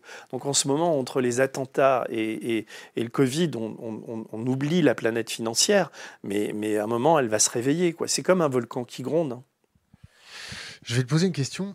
Pour le, le novice qui souhaiterait euh, euh, se renseigner sur les paradis fiscaux, comprendre, il faut qu'il commence par quoi? Est-ce que tu as des livres, euh, des, pistes à conseiller? Imagine-toi dans, nos auditeurs, dans nos podcasteurs, tu leur dirais, voilà, si tu veux comprendre ce qui se passe, commence par ça, puis après tu t'enchaînes sur ça, tu leur conseilles quoi? Moi, sur la, question des paradis fiscaux, je, m'y suis intéressé euh, quand j'étais à Libération encore. À l'époque, personne s'y intéressait. Et puis, euh, j'ai avancé, euh, je crois qu'il y a un livre qui a... Je sais pas, il y a mon bouquin Révélation, quoi, enfin, et La boîte noire, qui était deux livres où j'ai, justement, j'ai une approche qui n'est pas celle d'un journaliste financier, donc qui, qui, permet de, de, comprendre ça. Et euh, moi, je, leur, je, je ça, autrement, je dirais, lire Zuckman, Gabriel Zuckman, euh, euh, tous ces bouquins expliquent assez bien aujourd'hui son idée de faire un cadastre mondial. Il y a beaucoup de gens qui, réfléchissent à tout ça. Il y a, euh, et, alors, pas des livres, mais euh, les enquêtes de Maxime Renaï, ce qu'on a sorti aux médias, sont absolument passionnantes pour ça.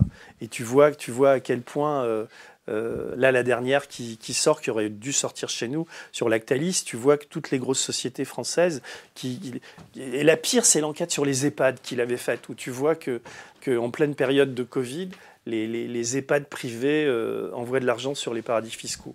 Donc ça continue. Ou que BFM, il a sorti un truc sur BFM où tu vois que la régie publicitaire de BFM euh, euh, passe par des sociétés écrans et marche dans les paradis fiscaux.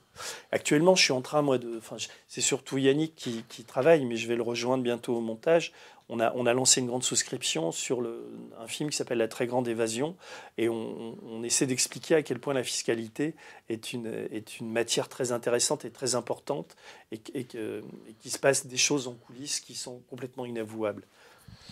Euh, on a une question Internet. Euh, d'après Marianne, Larry Fink a ses entrées à l'Élysée et aurait influencé les réformes encadrant le travail. Qu'en pense Denis? Bah non, mais bien sûr, mais ça c'est euh, c'est avec euh, avec Cirelli. Enfin, il est c'est ce que je disais tout à l'heure. Donc euh, il a il a l'oreille de, de, Macron. C'est-à-dire qu'on a une image où Emmanuel Macron lui tape sur l'épaule. il les a reçus à l'Élysée, pas que lui, mais il, les a reçus à, à, plusieurs reprises, quoi. Donc, pour Emmanuel Macron, tout ce qui est private equity, tout ce qui est investissement des, des grosses banques américaines, c'est très important pour la France, quoi. Et c'est euh, capital où ça au border, quoi. Il y a le, capital sans frontières, quoi. Donc, euh, et les États sont mangés par ça. Et, la BCE est mangée par, par, par, par l'influence de ces gens-là. On l'a bien vu récemment, puisque euh, l'Europe a choisi BlackRock comme conseiller pour tout ce qui est investissement vert, etc. Quoi. Il y a, voilà, c'est. Autre question Internet. Qu'est-ce qui, après tous ces problèmes, Clearstream, le média, BlackRock, le maintient encore en forme. Quelle est sa motivation pour tenir? Mais moi, je suis. Euh, bon, là, sur le média, ça a été. Je m'y attendais pas du tout. Euh, je m'attendais pas à ce qui arrivait. C'est peut-être ma naïveté. Mais ce qui fait ma force, c'est sans doute cette naïveté. C'est-à-dire, moi, je, la vie est. pour moi, la vie, c'est beaucoup l'écriture. Donc, euh, chaque fois que je vis des choses délicates, je me dis que c'est de la littérature je me dis, je vais en faire quelque chose. Et euh, ce, qui me motive, le plus, c'est d'aller où, personne ne va. quoi. C'est-à-dire, euh, j'allais pas faire 50 fois le même livre, etc. Là, BlackRock, j'avais l'impression que j'avais vraiment quelque chose à dire. Euh, là, je ne me trouve pas très bon là dans, l'interview qu'on fait ensemble, parce que je, je, réponds à, tes questions, mais quand j'étais dans mon livre, j'étais dans une sorte de... de, j'étais complètement habité par mon sujet. Toujours, toujours critique envers toi-même. Non, non, mais c'est pas ça. Mais et, là, ça fait, ça fait un mois que, que j'ai pu parler de BlackRock, si tu veux. Tu m'aurais interviewé il y a un mois, j'aurais été une vraie fusée. Là, je ne me souviens plus des. Enfin, je, si, je, me sou... je, je, je, je, sais pourquoi je l'ai écrit. Quoi. Et je pense qu'à la fin du livre, d'ailleurs, à la fin du livre, on a eu l'idée de. de... Parce que, parce que BlackRock est un, est un, un sujet euh, d'importance. C'est ça qui te motive? Ouais, de faire ça qui une te lettre. Fait tenir? De quoi C'est ça qui te fait tenir? Mais moi, j'ai pas un rapport à la vie qui m'oblige à tenir. Si tu veux, j'ai un rapport à la vie beaucoup plus, beaucoup plus cool que ça. Quoi. Mais euh, ce qui me fait toujours enquêter, c'est euh, c'est une sorte de nécessité de, de témoigner. Quoi. Enfin, je veux dire, j'ai gardé la même... Quand, quand j'écrivais à Libération il y a 30 ans, j'étais motivé par les mêmes choses qu'aujourd'hui. C'est-à-dire que je, je, regarde, je suis surtout édifié par... Alors, je ne veux pas donner de leçons à mes confrères journalistes, mais c'est tellement mauvais. Euh, BFM, ITélé, LCI, enfin, je vais encore me prendre plein la gueule, mais c'est tellement mauvais. Il y a tellement peu d'informations, c'est tellement une sorte de brassage permanent. Les types se renvoient des ascenseurs, des balles, c'est des coteries, etc. Que c'est presque facile de faire du journalisme à côté de ces, ces, ces gens-là. Donc, donc je me, il y a des sujets comme ça qui me semblent vraiment importants. Et d'ailleurs, je, je, pense que je, je, pense que le livre, euh, enfin comme tous les livres que j'écris, j'ai retrouvé avec Larry et moi un peu l'énergie que j'avais pendant les affaires, les affaires continues. Tu sais, pendant les affaires, les affaires continues, qui était mon, mon premier succès de librairie, on va dire, euh, les, les, médias pendant trois mois en ont pas parlé, quoi. Et il y a eu des papiers parce que le bouquin a commencé à marcher, etc. Là, le bouquin est sorti ce matin. Euh, euh par la communauté, par Facebook, j'ai mis un truc et tout. Il y a, il y a eu 600 euh, ou 700 euh, achats en, quelques heures. Donc j'imagine que le bouche-oreille va fonctionner grâce au livre et que malgré le Covid, malgré la fermeture des librairies, c'est-à-dire que un livre, pourquoi on l'écrit? Moi, je l'écris pas pour euh, franchement, j'écris ça parce qu'il y, a une sorte de motivation ultime qui me dit putain, il faut, il faut que j'y aille. Pourquoi je passe? J'aurais pu aller me bronzer euh, euh, à la plage ou faire des tas de choses. D'ailleurs, je, suis assez dur à vivre pour mon entourage, mais pourquoi je m'enferme pendant. Ah, bon, je me suis pété le pied, mais pourquoi je m'enferme pendant six semaines? Je passe pas de vacances et tout parce que je suis complètement habité par l'idée que c'est une nécessité absolue d'écrire là-dessus. Et, et, comme disait Cavana, bon là, il se trouve que j'écris sur la finance, mais j'écrirai sans doute sur autre chose après. C'est-à-dire que le, problème que j'ai eu avec le, média, c'est que pendant 18 mois, je n'ai pas pu écrire. Je, croyais que j'aurais le temps d'écrire, de faire des choses à côté. J'ai pas pu. Ça a occupé complètement ma vie. J'ai fait que ça, euh, à travailler 60 heures par semaine, à m'investir à fond dans le truc. Et, euh, c'est pour ça que là, j'ai retrouvé un peu ce, plaisir. Mais il fallait que le sujet me, soit d'importance. Et je pense qu'il l'est. C'est totalement égoïste ou c'est pour l'intérêt général? Bah, c'est les, deux, mon capitaine. C'est-à-dire que je prends du plaisir à le faire parce que c'est pour, euh, c'est pour l'intérêt général, évidemment. C'est écrit des livres comme ça, c'est pour que les, les gens s'en emparent, en discutent, ça suscite des débats, etc. C'est tellement scandaleux ce qu'ils nous ont fait. Euh, euh, je parle même pas des gilets jaunes, mais sur les retraites. Enfin, toute cette manière dont, on a capté euh, euh, euh, cet argent-là, tout le discours qui a été créé autour, le fait qu'on était soi-disant faillite, le, violon de, tous ces chantres qu'on voit passer partout à la télé, qui sont là, oh là là, c'est grave, on n'arrivera jamais à financer les retraites, etc. C'est des conneries, c'est-à-dire que les retraites, on, pouvait très bien les... Il n'y a pas de problème de financement des retraites. Il manque quoi? Il manque 10-12 milliards, c'est rien. Alors ils ont inventé, euh, ils inventent, c'est un storytelling permanent. Quoi. Question, question Internet, que pense-t-il de la grève de la faim initiée par le rapporteur du budget européen, Pierre Laroutourou, pour taxer les transactions financières? Peut-on encore changer l'Europe? Je ne savais pas qu'il avait démarré une grève de la faim. Il m'a envoyé son dernier livre, et évidemment qu'on on pourrait taxer les transactions financières. Ça fait des années que c'est un serpent de mer, quoi.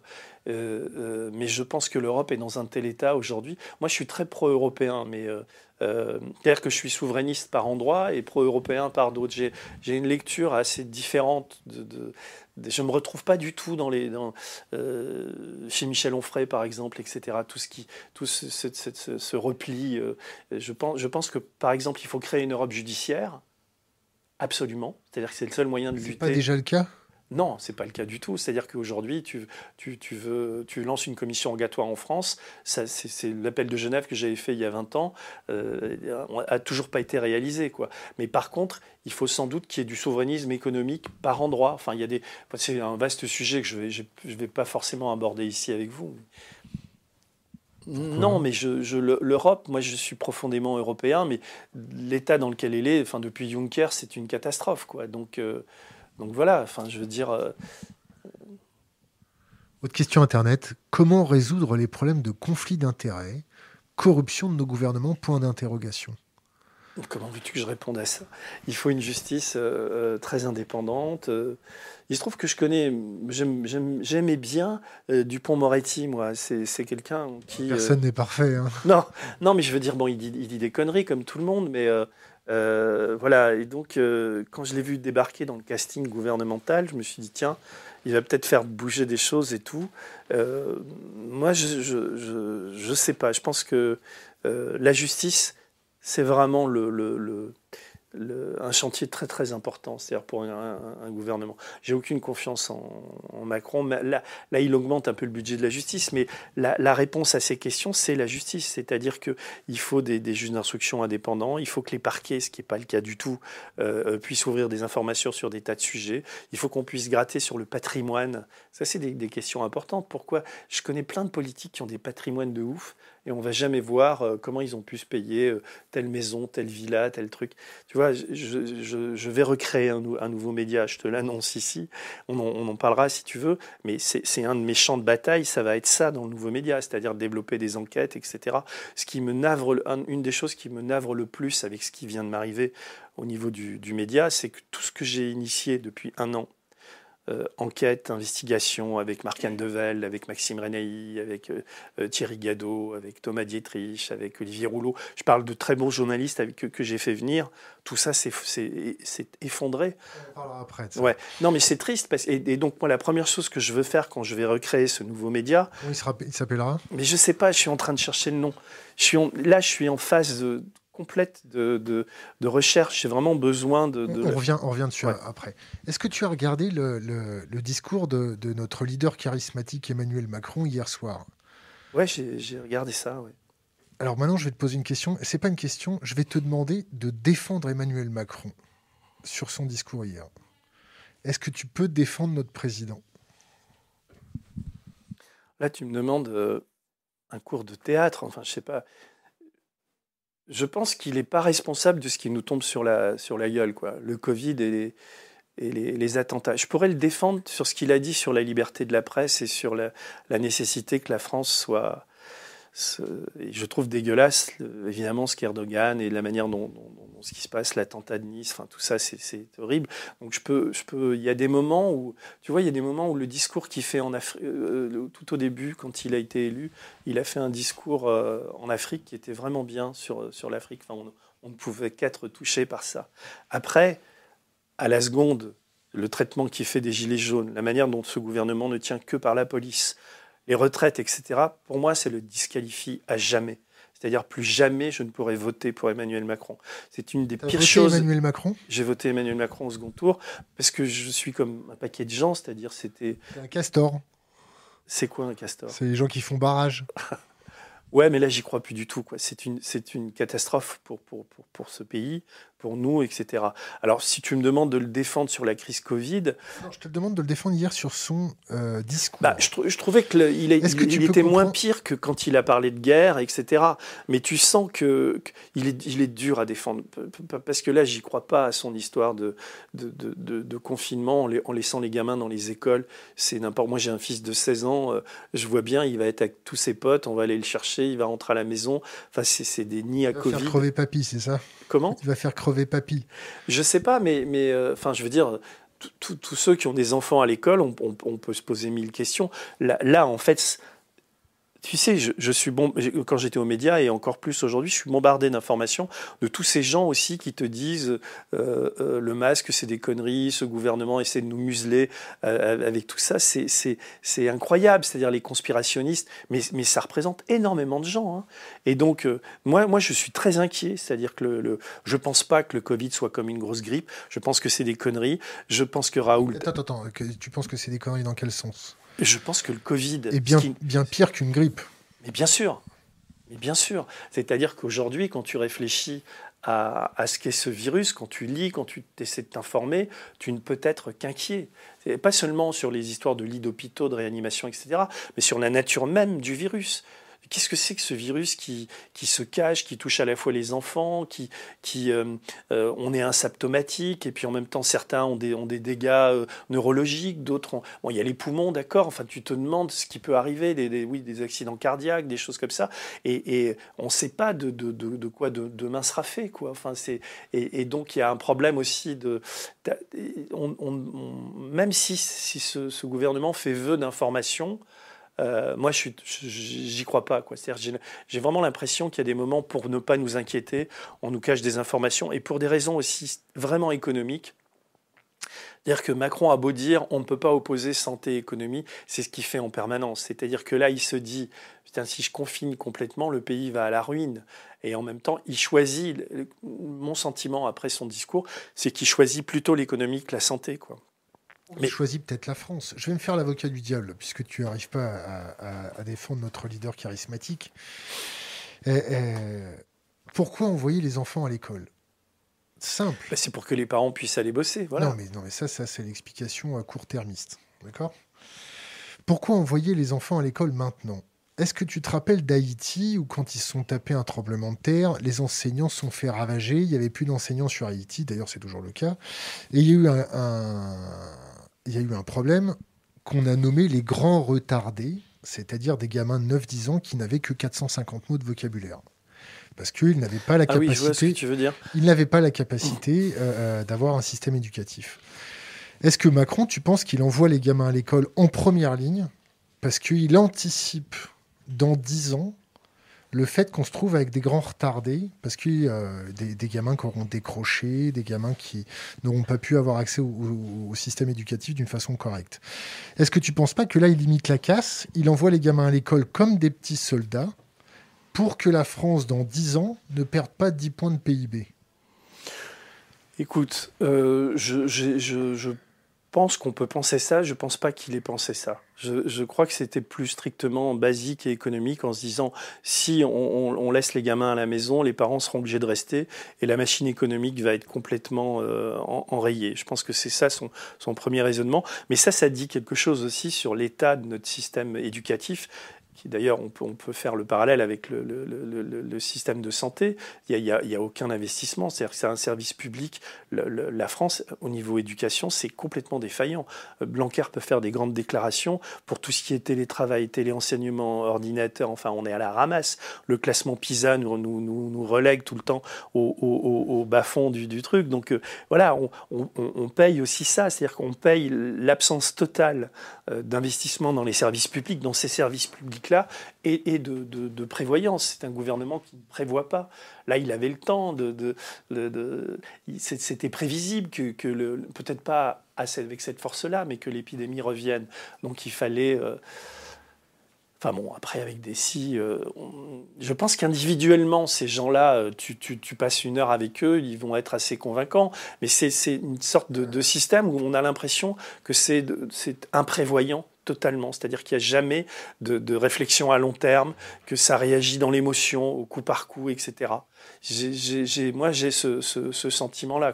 Encore plus d'ailleurs sur les, les questions du terrorisme et de tout ça, où on va légiférer dans l'émotion, et il n'y a rien de pire. Pour revenir aux parents qui vont travailler, est-ce que tu ne penses pas que Macron laisse les gens aller travailler pour gérer en fait l'inertie du choc économique qu'on est en train de se taper C'est-à-dire les parents qui vont bosser gèrent euh, la France, l'économie française tout de suite maintenant. C'est-à-dire qu'on les envoie en première ligne face au Covid parce que la crise économique qu'on risque de se taper va être apocalyptique et que Macron est en train de gérer la force du choc économique, et c'est pour ça qu'il laisse les gens aller travailler. Oui, non, mais là, là oui, sûrement. C'est-à-dire que on peut pas. Euh, qu'est-ce qui va se passer? Là, on le voit bien avec les indépendants, les, restaurateurs. On a tous des copains qui, se demandent là, le chômage technique, ça, ça aide bien, mais, euh, je veux dire, à un moment, la, machine va être complètement essoufflée. Quoi. Donc, c'est une, période qui est, je vais dire des conneries, mais qui est, hyper angoissante, quoi, y compris pour, pour, pour, enfin pour moi quoi c'est à dire je, puis tu vois bien dans la rue quand tu là tu prends le train tu vois la tête des gens on est tous dans une on est, on est un peu plombé, quoi. On se dit, euh, et c'est surtout la défiance à l'égard de, à de ce gouvernement. Et puis quand on voit arriver ce, qu'on, ce, qui, ce qui se profile, on, on, peut, c'est, flippant, quoi. Quand tu allumes ta télé, tu tombes que sur des, des fachos qui viennent te dire, euh, il faut qu'on se replie, il faut foutre les, les, étrangers dehors, enfin, etc. Tous ces messages de haine qui commencent à, monter, enfin, qui, t'as l'impression que, que Trump a, à, infuser ici aussi. Quoi. Donc pourquoi, pourquoi faire le parallèle avec Trump? Bah, Parce que, euh, écoute, j'ai, enfin, ça a un rapport, ce que je vais te dire. Euh, j'ai lu le livre de, de Fabrizio Calvi euh, sur Trump et la mafia, qui est sorti chez Robert Laffont il y a, je crois que c'est Robert Laffont il y a six mois, qui est vraiment un livre intéressant parce que c'est la première fois, d'une manière aussi précise, on explique comment Donald Trump est le produit de, la mafia sicilienne, russe aussi, et tous ses liens avec des crimes sordides, etc. Il s'en est toujours tiré. Le bouquin est, assez éclairant et quand je l'ai lu, j'ai invité Fabrizio Calvi euh, euh, à faire un, grand entretien dans, mon émission du média. C'est une des dernières que j'ai faites qui s'appelle TPA. Euh, Tout peut arriver, c'est l'émission. On fait l'émission et euh, j'avais jamais vécu ça. Euh, donc l'émission passe sur, sur YouTube. Tu sais, quand je fais des, certaines de mes émissions, je faisais, ouais, euh, font des, des, des fois on dépasse 2 millions de vues. Donc on voit bien, je commence à être un peu, toi aussi tu, euh, tu, tu, fais ça avec Thinkerview parce que tu vois bien le nombre de vues que tu as. Et moi c'est vrai qu'à un moment donné, alors que c'est pas mon monde au départ, j'étais assez accro à l'audience, donc je vais assez vite voir sur YouTube pour voir comment ça décolle, quoi. Et je peux te dire que quand tu fais, euh, je sais pas moi, 50 euh, 000 vues en 30 minutes, tu dis bah, que tu es peut-être parti pour faire un million, tu vois, ce genre, ce genre de choses-là, quoi. fais pas ça pour l'audience, non? Euh, Non, mais je fais pas. Non, mais d'accord, tu fais pas ça pour l'audience, mais tu es plutôt content quand tu fais des millions de vues, non? Donc là, avec, Trump, a un rapport avec Le Pen et avec, tout ça. Je, vais y venir. Donc je, fais cette émission que je trouve passionnante, moi. Et je vais sur, euh, euh, sur YouTube et j'observe les, les, cinq premières minutes. J'ai eu, euh, alors je sais plus, 120 pouces baissés, 25 commentaires négatifs en, en 7 minutes. Vous, pouvez vérifier d'ailleurs sur YouTube, si vous tapez Trump et tout, tu retrouves les trucs. Et les 20 premières minutes, j'ai eu un raid comme j'avais jamais vu. De, à un moment, j'avais 800 euh, pouces baissés pour 150 euh, pouces levés. Quoi. Et puis, euh, des messages, mais des, centaines de messages négatifs. C'est-à-dire un raid sur une vidéo sur Trump que passe le média, enfin, etc. Mais qu'est-ce que ça veut dire? Et donc, on a un peu essayé de, on a essayé de remonter, d'essayer de comprendre ce qui se passait. Et donc il y a eu, il y a donc des robots. Ce que je veux dire par là, c'est que la fachosphère est en train de gagner la bataille de l'Internet. Et, ce phénomène-là, qui n'est pas non plus... Euh, c'est quoi la fachosphère? La Non, mais en tout cas, ces gens-là qui défendent Trump, je appelle ça la fachosphère, parce que euh, on retrouve chez les types qui nous, qui nous attaquent euh, des militants du Rassemblement national et des gens qui, qui, qui, qui arrivent des États-Unis, qui écrivent dans un, un c'est pas des robots qui t'envoient des trucs, c'est les mecs se, se ils, sont alertés sur le fait qu'il y a une vidéo sur un site de gauche, je sais pas quoi, qui, qui attaque Trump. Enfin, c'est ça qui se passe. Et ils, ils vont briser l'algorithme qui aurait pu faire. Trump aurait pu faire 2 millions de vues, l'émission que j'ai faite avec Fabrizio. Euh, bah, euh, comme, comme il brise le, le, le, truc. Il brise rien du tout, il connaît rien à l'algorithme YouTube, hein, il brise rien, ils te font encore plus de pubs. C'est-à-dire que quand non, bah non, parce que ça, moi c'est ce qu'on m'a expliqué, c'est-à-dire que comme il y a beaucoup de commentaires négatifs, comme c'est sulfureux, comme c'est YouTube ne, ne, ne, pousse pas le truc. Enfin, en tout cas, c'est ce qui s'est passé. Et après, c'est remonté. Ce que je veux dire, c'est qu'ils sont très organisés. C'est que la bataille pour l'information se joue sur les réseaux sociaux beaucoup plus que, que, que, que sur les télévisions. Et donc, euh, ok, il y a des types comme Pascal Pro ou comme CNews qui veut devenir le nouveau Fox News, euh, qui, qui, font beaucoup d'audience, mais c'est beaucoup plus important de, enfin, je veux dire en termes de, bascule. C'est pour ça, ça m'a fait marrer l'autre jour quand tu as vu Pascal Pro s'est foutu de la gueule de, de Daniel Schneiderman en disant le mec, on va pas parler de lui, il est insignifiant, etc. Mais c'est, Pro ne se rend pas compte de la force de l'Internet. Et lui, par rapport à Internet, quand il fait ses vidéos, il fait, il fait pas de vue. C'est lui qui est quasi insignifiant par rapport à ça. Enfin bref, je veux pas rentrer dans ce débat-là. Mais ce que je voulais dire, c'est que euh, euh, si le Rassemblement national, parce qu'ils ont des types qui sont formés pour ça. Quand Bannon est venu en France, il a fait des stages d'initiation avec ces mecs-là. Et, et, euh, on, on, voit comment ils font monter les polémiques. J'ai bien étudié l'histoire du voile à Dijon. Là, tu sais, il y y a un petit facho là qu'on voit partout sur les chaînes de télé. Le mec qui fait de la muscu, il a toujours des, des chemises. Il s'appelle Odoul, je crois, un nom comme ça. Il est sur tous les trucs. Tu dis qu'il est facho. Mais parce que, parce que tous les propos qu'il a euh, par rapport à l'immigration, par rapport à l'état de la France, par rapport à tout ça, c'est pour moi, je les appelle comme ça. C'est un terme générique qui signifie des types qui, qui, qui, qui réfléchissent avec des, des, des, des butées et qui. qui, qui... Pas la même chose à gauche des mecs qui s'organisent à gauche, qui font des raids à gauche.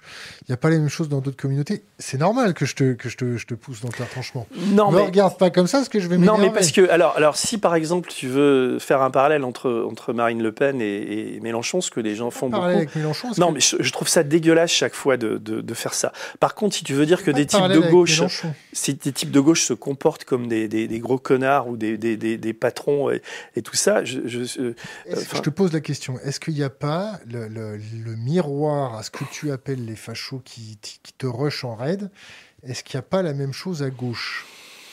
Il y a des, sortes de, mais ils sont beaucoup moins organisés, beaucoup moins influents, beaucoup plus euh, euh, groupusculaires. Il y a des crypto-communistes. T'as enquêté sur eux? Non, mais je les ai, je les ai côtoyés. J'en ai côtoyé quelques-uns de très près, tu vois. Et bon, euh, ils, sont plutôt euh, bas de plafond, quoi. Enfin, tu vois, c'est des types qui réfléchissent assez peu, qui ont lu Marx, mais comme un livre de coloriage, et, et ça donne, euh, ça donne n'importe quoi. D'ailleurs, je trouve que c'est très étonnant. Pour moi, pareil, je, vis quelque chose de douloureux avec le média, mais ça m'en apprend beaucoup aussi. C'est-à-dire que des types qui te font des leçons de morale, qui, passent pour des, des parents de vertu et qui, sont pour une égalité de salaire, se comportent euh, euh, pire que le pire des, patrons de droite. La manière dont ils m'ont traité, c'est absolument horrible. C'est-à-dire que mais bon, je n'ai pas forcément envie de parler de ça, mais c'est-à-dire que c'est des gens qui te font des, leçons de morale en permanence quand tu regardes leurs émissions, etc. Et, et, la manière dont ils se comportent avec leurs salariés, il n'y a pas que moi, hein, il y en a eu d'autres avant, il y en aura d'autres après. C'est aucun respect pour les conventions collectives, aucun respect pour le droit du travail. C'est que. C'est ton interprétation. Non, c'est là, franchement, c'est la réalité. C'est-à-dire que là, on verra la, suite des procédures. Mais là, donc, euh, tu veux qu'on. Moi, je veux. Pas tout de suite. Non, non, mais je. Voilà. Donc, ne parlons pas de ça. Qu'est-ce qui s'est passé aux médias? Ici, c'est moi qui pose des questions. D'accord. Écoute, je veux, je veux, bien, en, euh, je veux bien en parler, mais euh, comment dire? T'es pas obligé. Hein. Si, non, non, mais j'ai même envie d'en parler. Est-ce que c'était une bonne expérience? Alors, j'ai passé 17 euh, mois et demi, enfin j'ai commencé en avril 2019, jusqu'en septembre de cette année, formidable. J'ai adoré faire ce que j'ai fait. J'ai adoré. Euh, Attends, je, me permets encore de te couper. Vas-y, je t'en prie. Euh, donc, tu es arrivé là-bas, ils étaient en train de claquer, si mes souvenirs sont bons. C'est-à-dire que Aude Lancelin était parti. Bah, c'est-à-dire qu'ils viennent, ils viennent me chercher à deux en me disant, moi, il faut, faut, dire, à ce moment-là, tout va bien pour moi. J'écris des scénarios, j'ai un bouquin, j'ai un, éditeur qui me commande un livre avec. Euh, enfin, je gagne ma vie euh, bien mieux d'ailleurs que je la gagnerai après, mais enfin, peu, euh, peu importe. Et ils viennent me, voir. Et moi, je suis socio, c'est-à-dire que j'ai mis 5 euros ou 10 euros enfin, dans le média depuis le début, depuis Jikiru, enfin, parce que je trouvais que c'était bien de, de promouvoir cette télé-là. Et donc, j'ai été interviewé par eux. Et quand ils viennent me voir à deux, ils me disent, euh, c'est vraiment une supplique. C'est-à-dire qu'ils me disent, si tu viens pas, on est en train de crever. moi, je dis, je veux bien, mais je veux pas. Je, veux bien être président d'un truc, essayer de vous aider, de, venir. Mais d'abord, il faut qu'Aude Lancelin euh, puisse revenir. C'est-à-dire que qu'est-ce qui s'est passé, etc. Quoi. Enfin, et donc, euh, il m'explique, euh, il me dit des choses horribles sur elle, et je connaissais un peu Aude Lancelin, j'ai du mal à, les croire. ma première réaction quand ils sont venus me proposer le job euh, a été d'appeler Aude Lancelin. Et, aujourd'hui, je comprends mieux dans quel état de nerfs elle pouvait être, mais elle m'a très très mal accueilli, elle, a pensé, elle, elle m'a accusé d'avoir euh, fomenter euh, contre elle pour gagner cette place, alors que c'est tout l'inverse. Si tu veux, moi, la veille qui vient de me voir, j'avais j'avais jamais imaginé une seconde devenir directeur de la rédaction du média et m'investir autant dans ce dans, dans ce truc, quoi. Et, euh, et Aude me, me, parle très très mal, elle, elle, m'injurie au, au, téléphone, et, et donc si elle n'avait pas eu cette attitude, peut-être que j'aurais pas dit oui d'une manière aussi rapide que ce que j'ai dit. Et donc elle a eu cette attitude que je comprends mieux aujourd'hui, parce qu'elle était dans une souffrance, une douleur, parce qu'elle avait énormément travaillé. Après, je j'étais pas, donc je connais mal et je connais mal ce qui s'est passé. Toujours est-il que j'accepte le job et euh, euh, en une semaine, je me retrouve face à une, une ils viennent me chercher je leur dis oui, je réfléchis un petit peu, un petit peu avant et je réunis toute l'équipe. Ça représente quand même une quarantaine de personnes à Montreuil, dans, dans, dans, l'immeuble. Et je leur dis voilà, je, suis, je vais faire du mieux que je peux. Je regarde l'état des finances, ils étaient quand même à, je crois. Pas d'informations confidentielles. Non, c'est pas confidentiel, mais ils étaient dans la, archi dans la cave. dire que alors, j'ai mis du temps à comprendre l'économie du média. L'économie du média, c'est tous les mois à peu près 100 000 euros de cartes bancaires qui tombent, à peu près. Il y a des mois où c'est 80 000, des mois où c'est 120 000. C'est ce qu'on appelle les sociaux, les gens qui, qui, qui ont créé le média à l'origine il y a trois ans, qui étaient effectivement des militants de, autour de Mélenchon pour créer un média de gauche. Mais très vite, quand, quand Sophia Chikiro est partie, elle aussi lourdée par, par les mêmes personnes d'ailleurs qui me lourdent aujourd'hui en partie. Euh, euh, il, y a, il, y a, eu beaucoup d'argent investi. Il y a eu Quel régime fiscal? C'est une association. Et avant, c'était comment? C'était une association. Et là, ça l'est plus, ça va se transformer en coopérative. C'est d'ailleurs ce qui m'arrive aujourd'hui est lié au passage en coopérative. C'est une association qui gère une boîte de production et une, entreprise de presse. Et moi, je suis salarié de l'entreprise de presse. Qui paye la TVA là-dedans? Bah, la TVA, euh, on en paye et on, se fait rembourser. Euh, ça passe, ça, facture, si tu veux, l'entreprise de presse euh, facture. Enfin, je ne suis pas DAF là-dedans. Moi, les comptes étaient carrés? Comment? Quand tu as récupéré les choses, les comptes étaient carrés? Non c'était compliqué au niveau de la, gestion. C'est-à-dire qu'il n'y avait pas de malversation, c'est pas ce que je veux dire, mais c'était complètement mm, bordélique, la comptabilité était mal organisée. Un, des, premiers, euh, des premières choses que qu'on a faites, c'est embaucher euh, euh, une personne hyper compétente qui a, qui a remis le, qui s'appelle Françoise. Donc Françoise a remis ça sur, sur les rails et heureusement qu'elle était là. Elle a, elle a en particulier en partie tous les deux, plus quelques autres. On a, on a quand même sauvé la boîte. C'est-à-dire qu'elle était hyper déficitaire, elle perdait de l'argent. Et là, quand, quand, je, quand on m'a viré, euh, elle était à plus 500 000 de, de, trésorerie.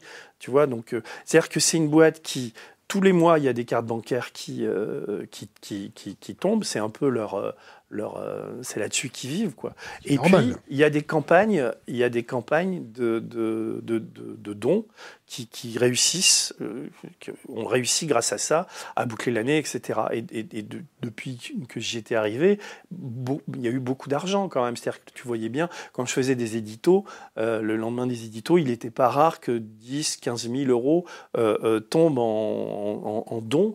voilà, et tout ça, ça, il y a des gens qui, qui, qui qui ont donné beaucoup, d'argent. C'est-à-dire qu'il y a des. D'ailleurs, je dédie mon livre, euh, le Black Rock, je dis à, tous ceux qui, qui, qui d'une manière altruiste, euh, financent les médias indépendants. C'est très important, les médias indépendants. Et donc, il y a des gens qui ont donné, euh, parce qu'on pouvait défiscaliser, c'est une des choses que j'ai amené en passant par J'aime la presse, on, j'aime l'info, pardon, on, donne 1000 euh, euros aux médias, on en récupère 666, tu vois. Enfin, c'est, donc c'est des choses comme ça. J'ai, le, le, c'était pas florissant, mais on, on, était en train de gagner la partie. C'est-à-dire que quand je suis arrivé, il y avait peut-être 150 000 adhérents. Quand je repars, on est à 720 000 ou 740 000 adhérents entre YouTube et, Facebook. Followers, followers. Followers, mais enfin, c'est des gens qui, oui, followers. Euh, donc, voilà, les, les audiences, euh, euh, les audiences. certains de mes éditos pendant le confinement ont fait plus d'un million de vues. Le, le, le, marque échangé, je fais l'entretien TPA comme toi, ça fait 2 millions. On, était presque en rivalité avec Thinkerview. Enfin, je veux dire, ça, marchait bien, quoi. Et à un moment donné, ce qui se passe, c'est que donc il décide de transformer l'association coopérative. Et je suis à fond d'accord avec ça. C'est-à-dire que le, système associatif avait trop duré. Donc il fallait se transformer en coopérative, société coopérative à intérêt collectif. C'était une très bonne idée. Donc ça voulait dire faire venir des sociaux euh, euh, qui prennent des décisions, que les salariés prennent des décisions, à trouver un système un petit peu comme ça. Et puis là, j'ai pas donc je ne vais pas rentrer dans le détail, mais il s'est passé plusieurs choses. C'est-à-dire qu'en début d'année 2020, je fais un mail absolument euh, candide, c'est-à-dire que je leur dis voilà comment je vois les six mois à venir. Euh, j'aimerais embaucher des, gens dans l'investigation. J'aimerais qu'on développe la culture. J'avais un problème de rédaction de chef parce que je faisais tout dans la. Dans, je faisais tout. C'est un peu immodeste que de dire ça, mais je, c'était. C'est une toute petite équipe. Hein. Il y a cinq journalistes, huit, neuf pigistes. Euh, il, y a, il y a, après il y a des monteurs, il y a de l'administration, etc. Il y a, je crois qu'il y a 26 ou 27 salariés plus une douzaine d'intermittents de, du spectacle ou de pigistes. Le hein budget de fonctionnement du média, c'est combien? Par mois, c'est autour de, entre 150 et 200 000 euros. Est-ce que, est que vous provisionniez à l'époque euh, pour faire du documentaire On n'a plus de dette, là, quasiment. Non, mais on n'arrivait on, pas. Mais on, alors justement, donc je fais ce, truc et là, je commence à, à sentir les premiers, les, les, premiers euh, il y a eu une petite crise, une engueulade, etc. Je sens vraiment des réticences alors que j'étais à fond investi. Je travaillais vraiment énormément. Parce qu'on m'avait dit quand ils sont venus me chercher, ils m'avaient dit euh, euh, auras le temps de continuer à écrire tes livres, etc. Ce qui n'était pas le cas puisque j'étais tous les jours j'étais là. Je venais passer deux trois jours à, Paris, j'étais à l'hôtel.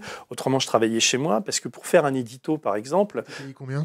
J'étais payé net 4700 balles. 4720. Brut, ça faisait un peu plus de 6000 balles. T'es riche quand même, parce que Schneiderman, il est payé que 4005. Hein. Ouais, je dépasse Schneiderman. Je dépassais. Et, et d'ailleurs, ce salaire, hein, c'est dingue, parce que c'est, ça a été le, le, le, début de la fin pour moi. Moi, je ne trouvais pas que je gagnais beaucoup, vu l'investissement que j'ai donné. À ton âge Mais, oui, à mon âge.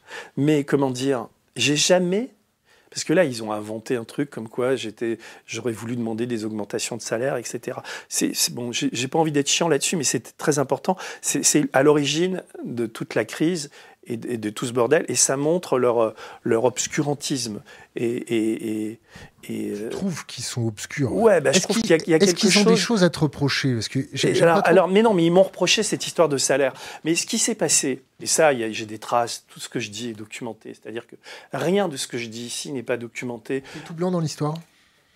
Oui, bah, tout blanc, ça veut rien dire. Je me suis trompé sans doute parce que j'ai pas vu venir un certain nombre de choses. Le 11 septembre, quand j'ai eu ma lettre, une sorte de lettre qui me demande d'être rétrogradé du poste de directeur de la rédaction. Elle est incroyable, cette lettre, quand on la relit. Comment, comment pouvait-il imaginer une seconde que j'accepte ces critiques complètement débiles, selon lesquelles j'étais un harceleur ou tout ça? Tout ça est faux. C'est une construction qui a été faite après. Mais j'en reviens à l'origine du truc. L'origine du truc, c'est qu'ils euh, décident dans le règlement intérieur, enfin dans les statuts de la nouvelle coopérative, de faire une échelle de salaire de 1 pour 3. C'est-à-dire que le, plus gros salaire ne doit pas être plus de trois fois supérieur que le, plus petit.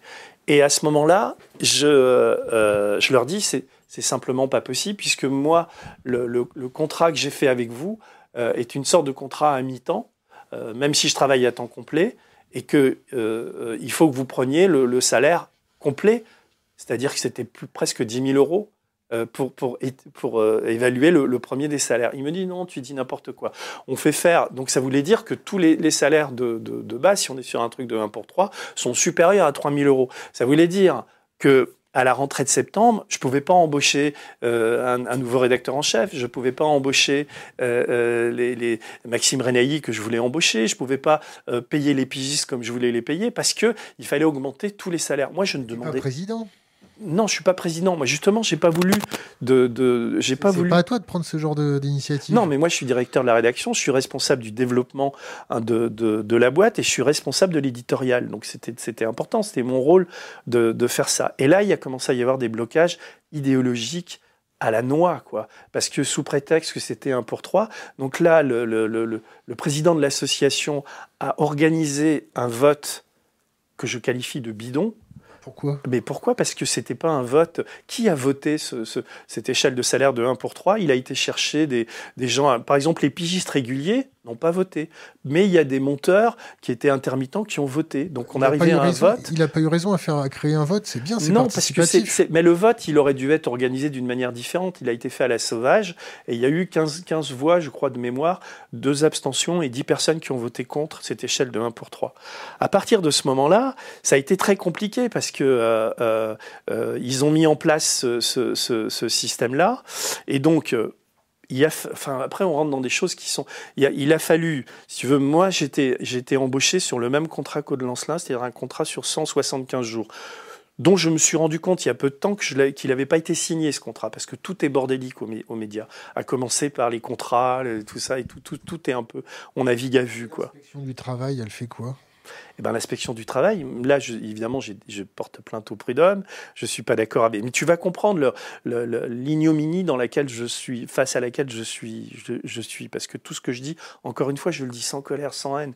Je, c'est-à-dire que ces gens, je les vois comme des voilà, je les vois, voilà la manière dont ils, dont, ils m'ont maltraité. Je suis absolument maltraité dans cette, dans cette histoire. Je ne me plains pas. Je pense suis... être maltraité? Non, je, je l'ai été. Je peux te, je peux te le démontrer de, de, de cette manière-là, puisque ça fait quand même 18 mois que je, que, que, que je bosse. Et donc j'avais ce contrat-là. Et comme ils ont posé cette, cette question d'échelle des salaires, c'est pas moi qui l'ai posé, ce sont eux. On a dû commencer à, à, à compter les jours euh, ça s'appelle un timesheet, tu es obligé, l'inspection du travail t'oblige à, rendre compte de ton temps de travail.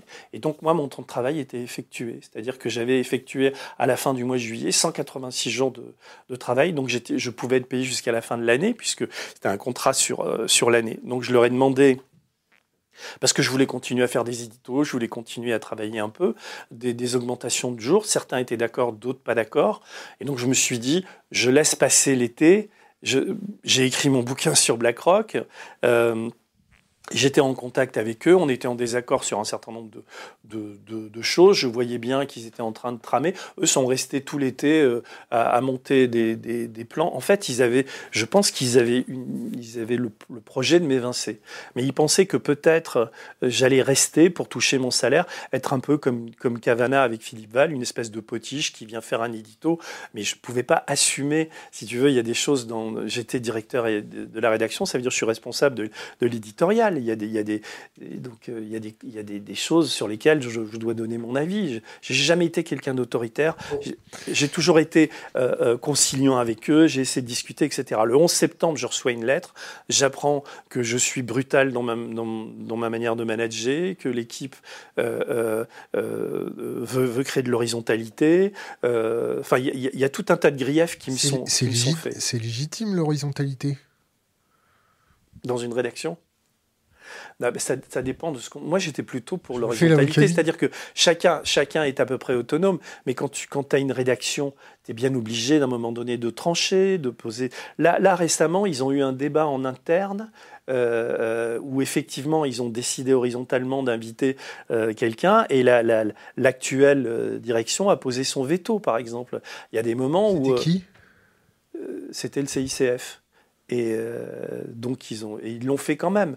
Mais à un moment donné, ceux qui, ceux qui veulent de l'horizontalité ont dit non, il est hors de question d'inviter euh, le, le, type du CICF. Donc euh, bon, des conflits, ils en auront, ils vont en avoir. Mais moi, je leur souhaite bonne chance, si tu veux. Je suis pas du tout dans un truc belliqueux avec eux.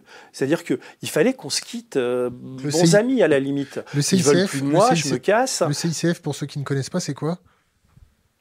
Je sais plus. Le sigle, c'est euh, le, le, le, les types qui luttent contre l'islamisme, contre le, racisme anti-islamique. C'est ça.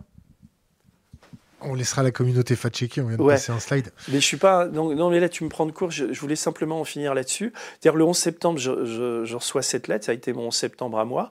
Et puis après, ben, je vois que. Moi, si tu veux, on ne me laisse pas m'exprimer. Donc, euh, donc je fais une vidéo pour dire, écoutez, je suis pas d'accord.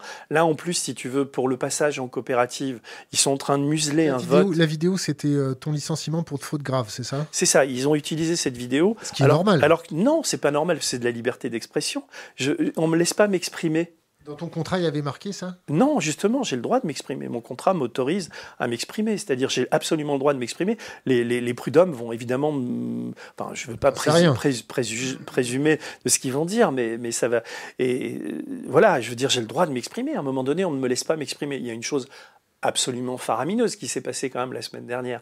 C'est, elle, est quand même euh, corsée. Cette... Mais enfin, je, je, termine là-dessus. Donc, donc je, je, fais ça. Après, je reçois une lettre de licenciement où on, raconte des trucs. Alors, je te donne simplement une anecdote. Comme ils n'ont rien à, m'opposer à part cette vidéo, ils sont allés chercher euh, euh, un procès en sexisme. C'est-à-dire qu'ils sont remontés neuf mois auparavant, ils ont, ils, ont, ils ont mis les noms d'ailleurs de deux filles que j'aurais, avec lesquelles j'aurais été sexiste. Les deux filles n'étaient pas au courant, les deux jeunes filles. Donc euh, là, elles ont démenti. C'est deux anecdotes de rien du tout. Je n'ai pas envie de rentrer dans les détails. Mais, tu vois où, ils en sont. Donc, OK, ils me virent euh, pour, tout ça. Mais ils me virent euh, sans indemnité, euh, sans préavis, en ne me payant pas les, mois qui me doivent de salaire. Euh, et, voilà, et il me file pas, là, au moment où je te parle, j'ai toujours pas mon solde de, tout compte. J'ai été licencié il y a un mois. C'est-à-dire, je peux pas m'inscrire à Pôle emploi, je peux pas faire valoir mes droits, enfin, rien du tout. C'est-à-dire qu'ils ils, en ont rien à foutre. C'est-à-dire qu'ils décident, c'est la politique de la, de la terre brûlée. Et ce qui se passe la semaine dernière, c'est que je suis tellement. Euh, je, Alors, ce qui se passe, premièrement, c'est que le, mon, mon, employeur, le président de la société de presse, me contacte via un des, enfin, un des fondateurs euh, qui s'appelle Henri Poulain, que, que, tu connais, enfin, qui, et Henri m'appelle, il me dit, voilà, je viens d'avoir euh, ton employeur, euh, Julien Théry, qui sort d'une réunion de la rédaction, et Julien aimerait que tu, que tu reviennes aux médias. C'est bien. Ah bah, je trouve ça... Je me dis, super, enfin super. Attendons de voir, parce que quand même, ça faisait un moment que, que que ça se passait, ça se passait très moyen et tout. Donc on fait euh, euh, une réunion Skype tous les trois et donc on discute. Et Julien, euh, Terry, me, il est un peu sur la réserve, mais il dit bon bah il faut qu'on discute. Ta, ta, version et ton interprétation. Non mais je prends des pincettes. Non mais qu'est-ce que tu veux que je te dise? J'ai les preuves de tout ça.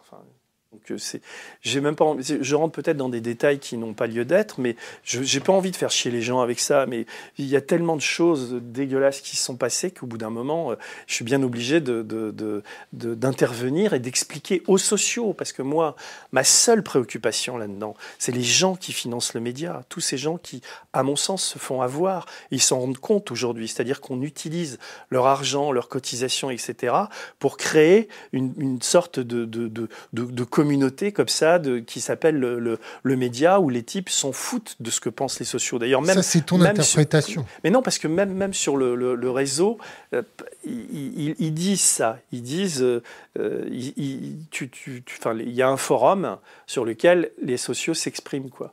Et à un moment donné, les sociaux disent, mais ils étaient dans une grande grande majorité euh, opposés à mon, à mon, à mon départ Euh, et, on leur dit non, mais c'est les salariés qui doivent décider, etc. Écoute, alors ce qui s'est passé la semaine dernière, c'est qu'il y a eu cette réunion, cette tentative de conciliation moi, je les ai écoutés. On devait se revoir lundi. Et lundi, ils m'ont dit non, non, on, ne concilie plus. Et au moment, c'est-à-dire que quelques heures après que je fasse cette conciliation, j'avais mon solde de tout compte, sans préavis, sans rien, enfin, etc. Ce qui est complètement illégal. Je le prouverai dans les tribunaux, enfin, etc. Mais eux, enfin, je veux dire, au prud'homme, ça, va être une déferlante. Je suis pas le seul, mais ils, se comportent tellement mal que, voilà, je suis obligé de me défendre. Donc, j'écris sur le forum. Euh, pas du tout, je suis pas du tout diffamatoire. Je dis voilà ce qui m'arrive, je suis viré pour solde de tout compte. La semaine dernière, j'avais une réunion d'une tentative de conciliation. Je comprends pas leur attitude en substance, je dis ça. Mon truc est resté 10 minutes et il a été censuré, banni. Et donc après. Il a été banni? ils appellent ça comme ça. Je, reçois à un moment donné, au bout de 15 minutes de mise en ligne, je reçois un message qui me dit vous êtes banni, je ne peux plus m'exprimer sur le, sur le forum. Il y a d'autres personnes qui ont été bannies s'ils ont été forward non, alors, alors ce qui s'est passé, c'est que moi étant banni, bon bah voilà, je suis banni quoi. Après j'ai mis mon truc sur Facebook, sur mon mur, tous les gens qui veulent vérifier peuvent le trouver, c'est en accès libre. Et, euh, et là les, les, les, les, sociaux, enfin certains sociaux, qui avaient fait des captures d'écran, mais moi j'étais pas au courant de tout ça, commence à republier mon, mon message. Voilà, et il y a une chaîne comme ça qui se crée. Chaque fois qu'il y avait un mec qui publie, paf, il se fait bannir aussi. Je sais pas combien ont été bannis, mais 10, 15, 20, peut-être plus.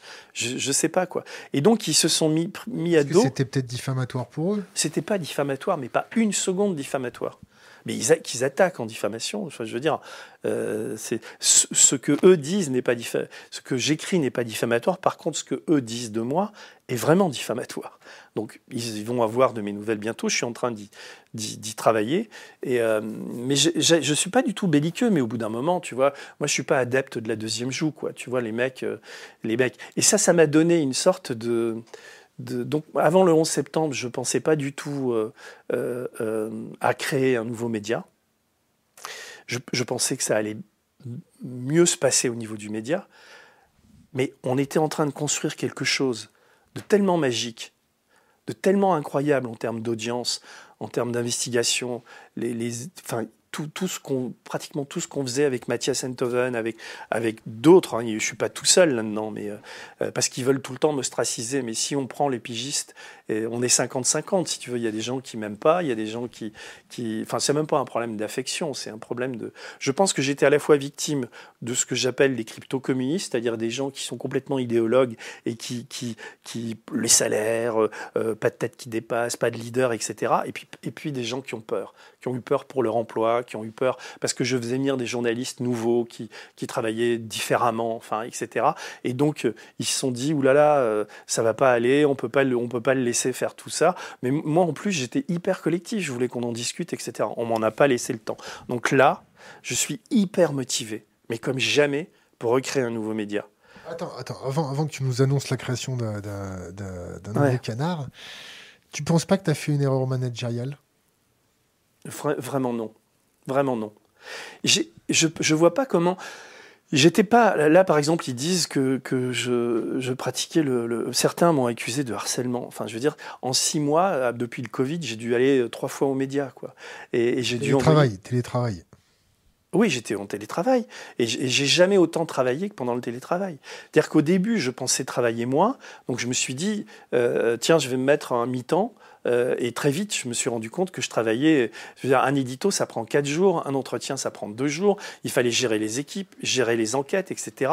J'ai jamais autant travaillé que pendant le Covid. D'ailleurs, le chômage à temps partiel est devenu un, travail à temps plein.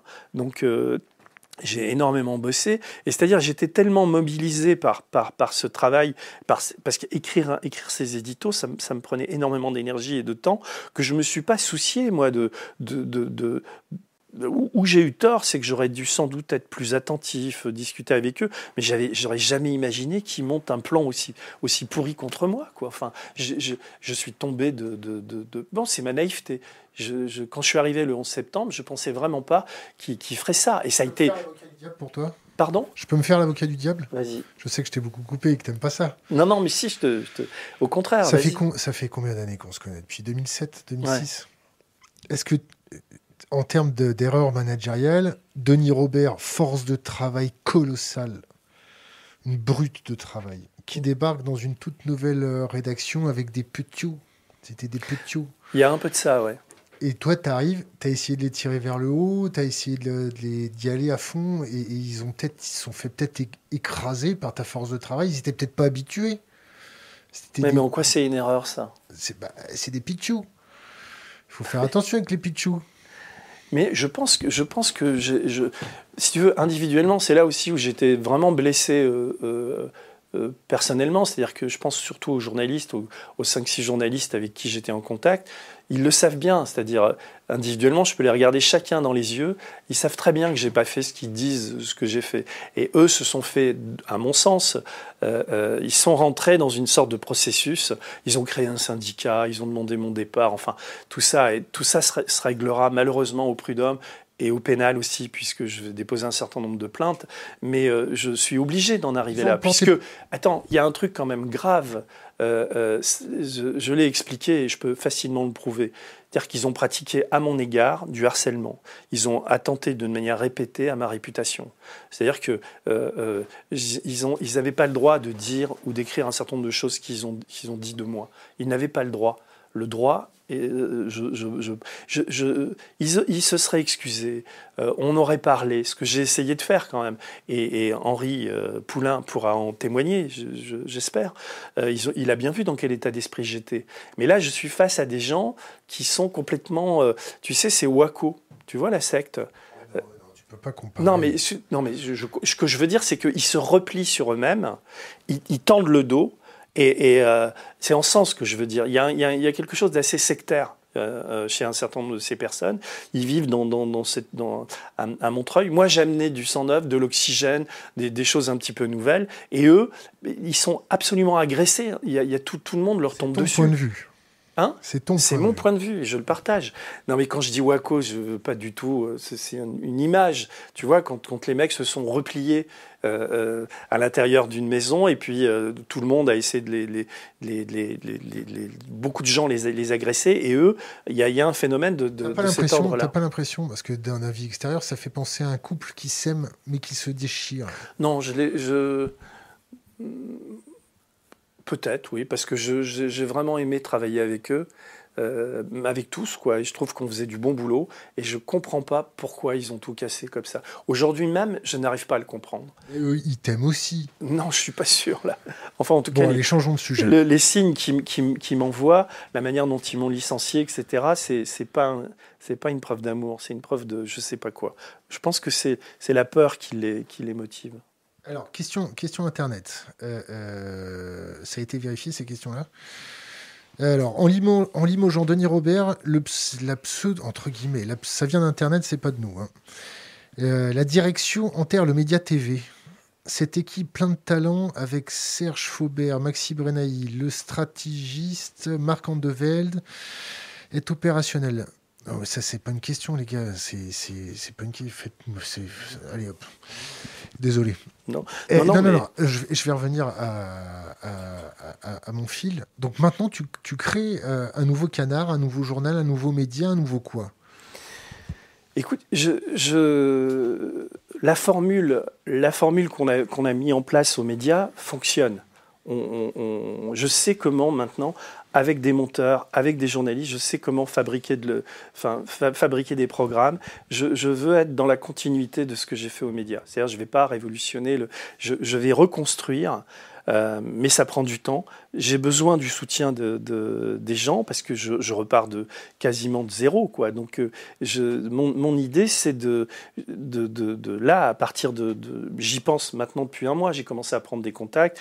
Euh, J'aimerais que des gens du média, certains me, rejoignent, et il y a des gens comme, surtout en, termes d'investigation, d'enquête et, tout ça, tous ceux avec qui je travaillais déjà en médias vont venir travailler avec moi. Je pense à Maxime, j'espère Marc Andevel et, et, et les autres, plus euh, des gens nouveaux. On va recommencer les éditos. On va, on va faire, on va faire ce qu'on sait faire, quoi. Et, et voilà. Donc je suis en Tu as, train le droit- de. t'as le droit de faire ça? Est-ce qu'il n'y a pas un contrat, une clause de Non, non-concurrence? Non, non. Bah évidemment, j'ai le dans droit. le contrat Est-ce qu'il y, a une clause de non-concurrence dans ton contrat? Pas du tout. Non, non, mais je, le, le contrat en plus c'est le, le contrat du média, c'est. Enfin bref, j'ai pas envie de, de revenir Continue. sur le passé, mais Qu'est-ce que tu vas apporter au paysage médiatique avec euh, ah ben, je, je pense qu'on peut. euh, je pense qu'on était en train de, on était en train de gagner la partie, si tu veux. Donc je vais reprendre la partie à l'endroit où je l'ai laissé, c'est-à-dire qu'avec des, avec des éditos, euh, avec, avec, avec du reportage, avec, euh, avec toutes ces émissions de débat. Moi, en plus, j'amenais, vraiment de l'ouverture. Je suis un des, des, premiers à avoir invité des gens de droite, de la République. Enfin, j'aime le débat, j'aime la confrontation. Voilà. Et puis, et puis sur Macron, les gilets jaunes, etc. J'avais très envie de, de, de, de, j'ai très envie de continuer là-dessus. Donc, voilà, il y a un lien qui va, qui va s'afficher à la, à la fin.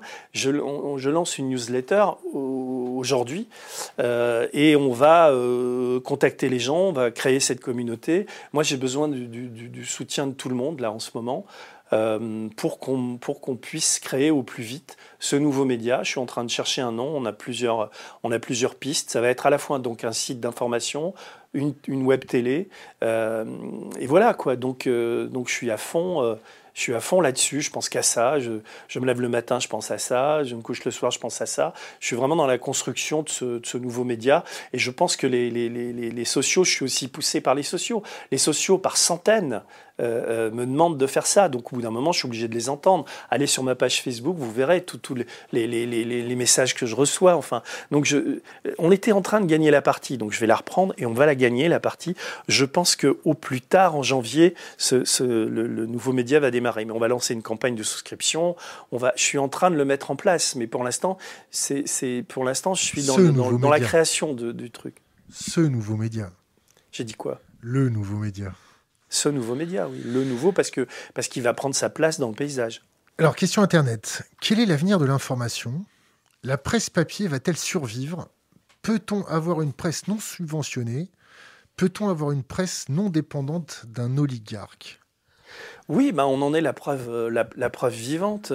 C'est-à-dire que, nous, euh, on était vraiment devenus, et c'est ce que je voudrais qu'on soit à nouveau, une, web télé de service public. C'est-à-dire que euh, on, était financé. J'ai découvert, par mon passage aux médias, la générosité totale de, des gens.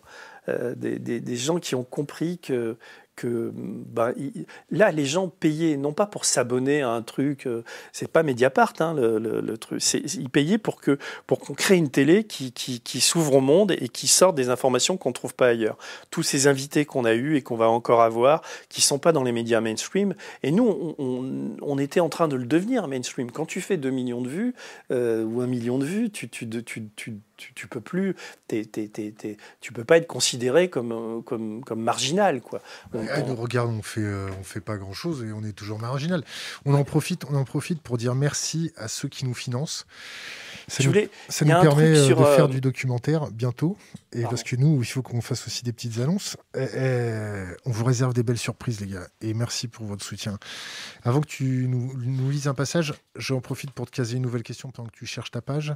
Question anticorps craint que son agrément lui soit lui permettant de saisir la justice ne soit pas renouvelé. Il en pense quoi? Anticor a été agréé par le ministère de la Justice. Bah, il se trouve que j'ai fait un entretien avec Elise Van Bedenan, qui, euh, euh, qui est la présidente d'Anticor et qui est devenue mon, avocate. Parce que d'abord, c'est une très bonne avocate et elle me, défend au prud'homme. Et je trouvais que c'était bien qu'une une combattante comme elle de la lutte anticorruption me, représente. Parce que c'est une forme de, lutte anticorruption que je, je fais aussi. Quoi. Et donc, je, ne pense pas que le gouvernement ira jusque-là.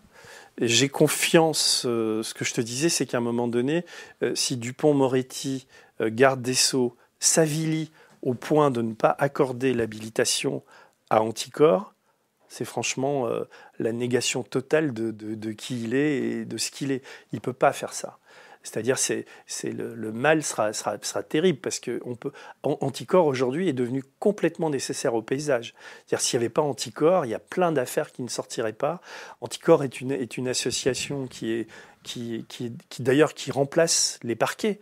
C'est-à-dire que les, parquets qui sont aux ordres de, cet État macronien pour la, plupart, euh, euh, anticorps, quand ils constituent partie civile dans des affaires de corruption, bah, ils, permettent à ce que des affaires sortent, à ce que des juges se saisissent, etc.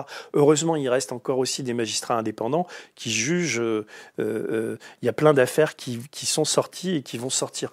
Oui, non, j'avais sorti ça parce que j'ai aussi créé, enfin, j'ai participé à la création du CN Cette année, c'est le, Conseil national de la nouvelle résistance. Et, euh, euh, il sort un livre qu'on trouve en kiosque qui est vendu 3,90 euros et qui finance ce, conseil. Et c'est Pablo Servigne qui l'a en, en, particulier écrit.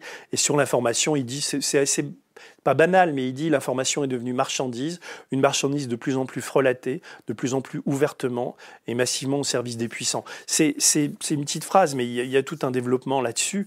Et c'est vrai que le paysage, en termes d'information, est devenu tellement... Euh, euh, nauséabond. Alors je sais quand je dis ça, moi j'ai des, copains journalistes qui travaillent à France Inter, qui travaillent y compris à BFM, qui travaillent au Point, qui travaillent à l'Express. Il y a des gens qui vraiment essaient de faire le taf au Monde. Je ne vais pas tous les citer à Libération et tout, mais on aux médias aussi aux médias aussi, bien sûr.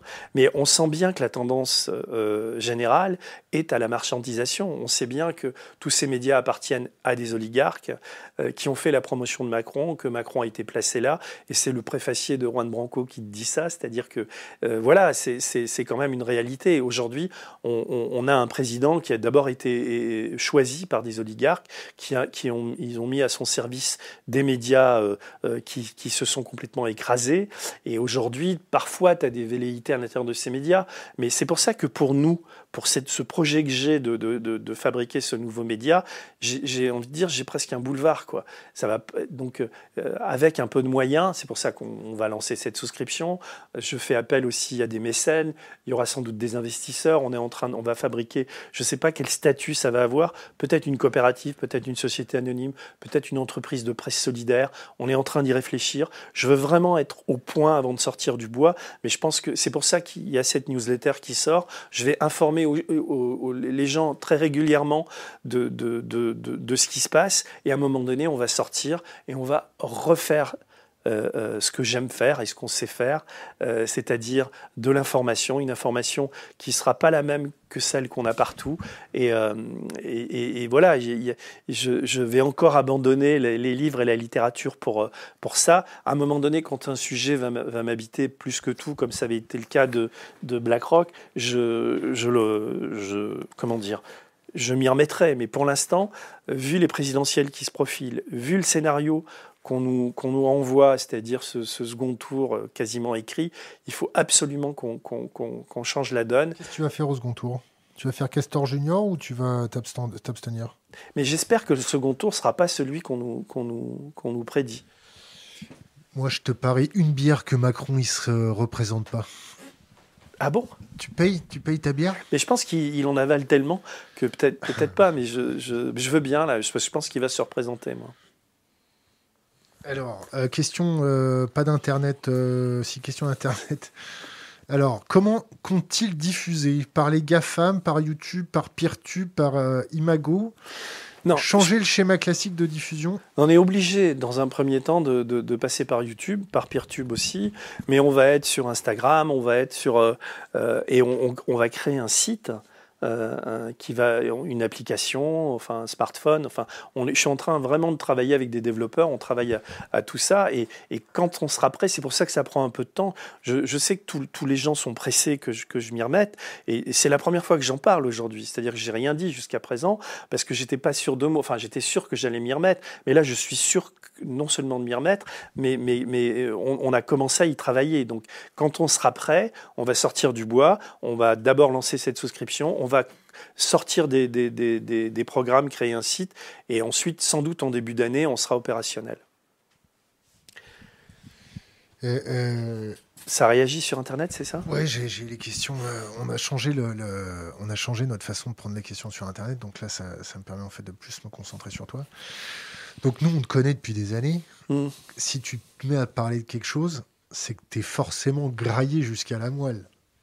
Bah oui, là, là je m'engage. tu as mis des sous de côté, il y a des sous qui sont dans un côté. Bah, pour l'instant, je vais sur ma situation personnelle, vu ce qu'ils me font subir, je suis fauché, c'est-à-dire que euh, là, là, ça fait euh, donc j'ai pas de salaire, euh, je suis au prud'homme, on fait un référé, j'espère que le, les prud'hommes vont les condamner à, me verser ce qu'ils me doivent, c'est-à-dire un peu, d'argent quand même pour, pour pouvoir tenir. Mais de toute manière, je, je, je, vais me lancer assez vite.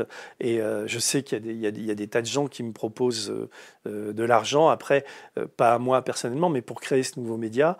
Donc, donc je, je, suis assez confiant, mais, mais, tout est à construire. On sait, on sait pas ce qui peut arriver, ce qui va arriver, etc. Mais j'ai vu la générosité de, à la fois des gens. Si tu voyais les lettres, c'est d'ailleurs le plus, le plus terrible, c'est de voir des gens qui sont au RSA, qui, filent de l'argent pour le média, mais pas des petites sommes. Hein. J'ai des lettres de gens qui disent voilà, j'ai donné 250 euros euh, et vous êtes en train de, me voler mon argent. Enfin, c'est des lettres que j'ai reçues. Pourquoi? C'est des gens qui comprennent pas pourquoi j'ai été viré. Il y a eu, ils doivent être à, il y a des milliers de résiliations en ce moment. Alors c'est compliqué de se de, résilier parce qu'il faut faire des lettres, euh, il faut que les lettres arrivent avant, avant une certaine date, etc.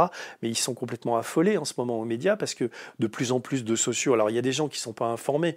Les, cartes bancaires tombent. eux, eux je pense que leur stratégie, c'est de se dire on va tenir ce qu'on va tenir, on courbe les chines, enfin on courbe le dos, on attend que l'orage passe et on va toujours s'en sortir. Mais, mais là, il y a la déflagration est quand même très forte. Quoi. Et même, enfin, moi, je ne m'attendais pas à ça. C'est-à-dire, j'ai rien prémédité. Pardon? Vous voulez pas vous réconcilier? Bah là, moi, j'ai. Est-ce qu'on peut faire médiateur pour arranger la situation? Bah, J'ai essayé. Enfin, ils, ils, ont une seule trouille. C'est-à-dire, ça a été écrit en plus.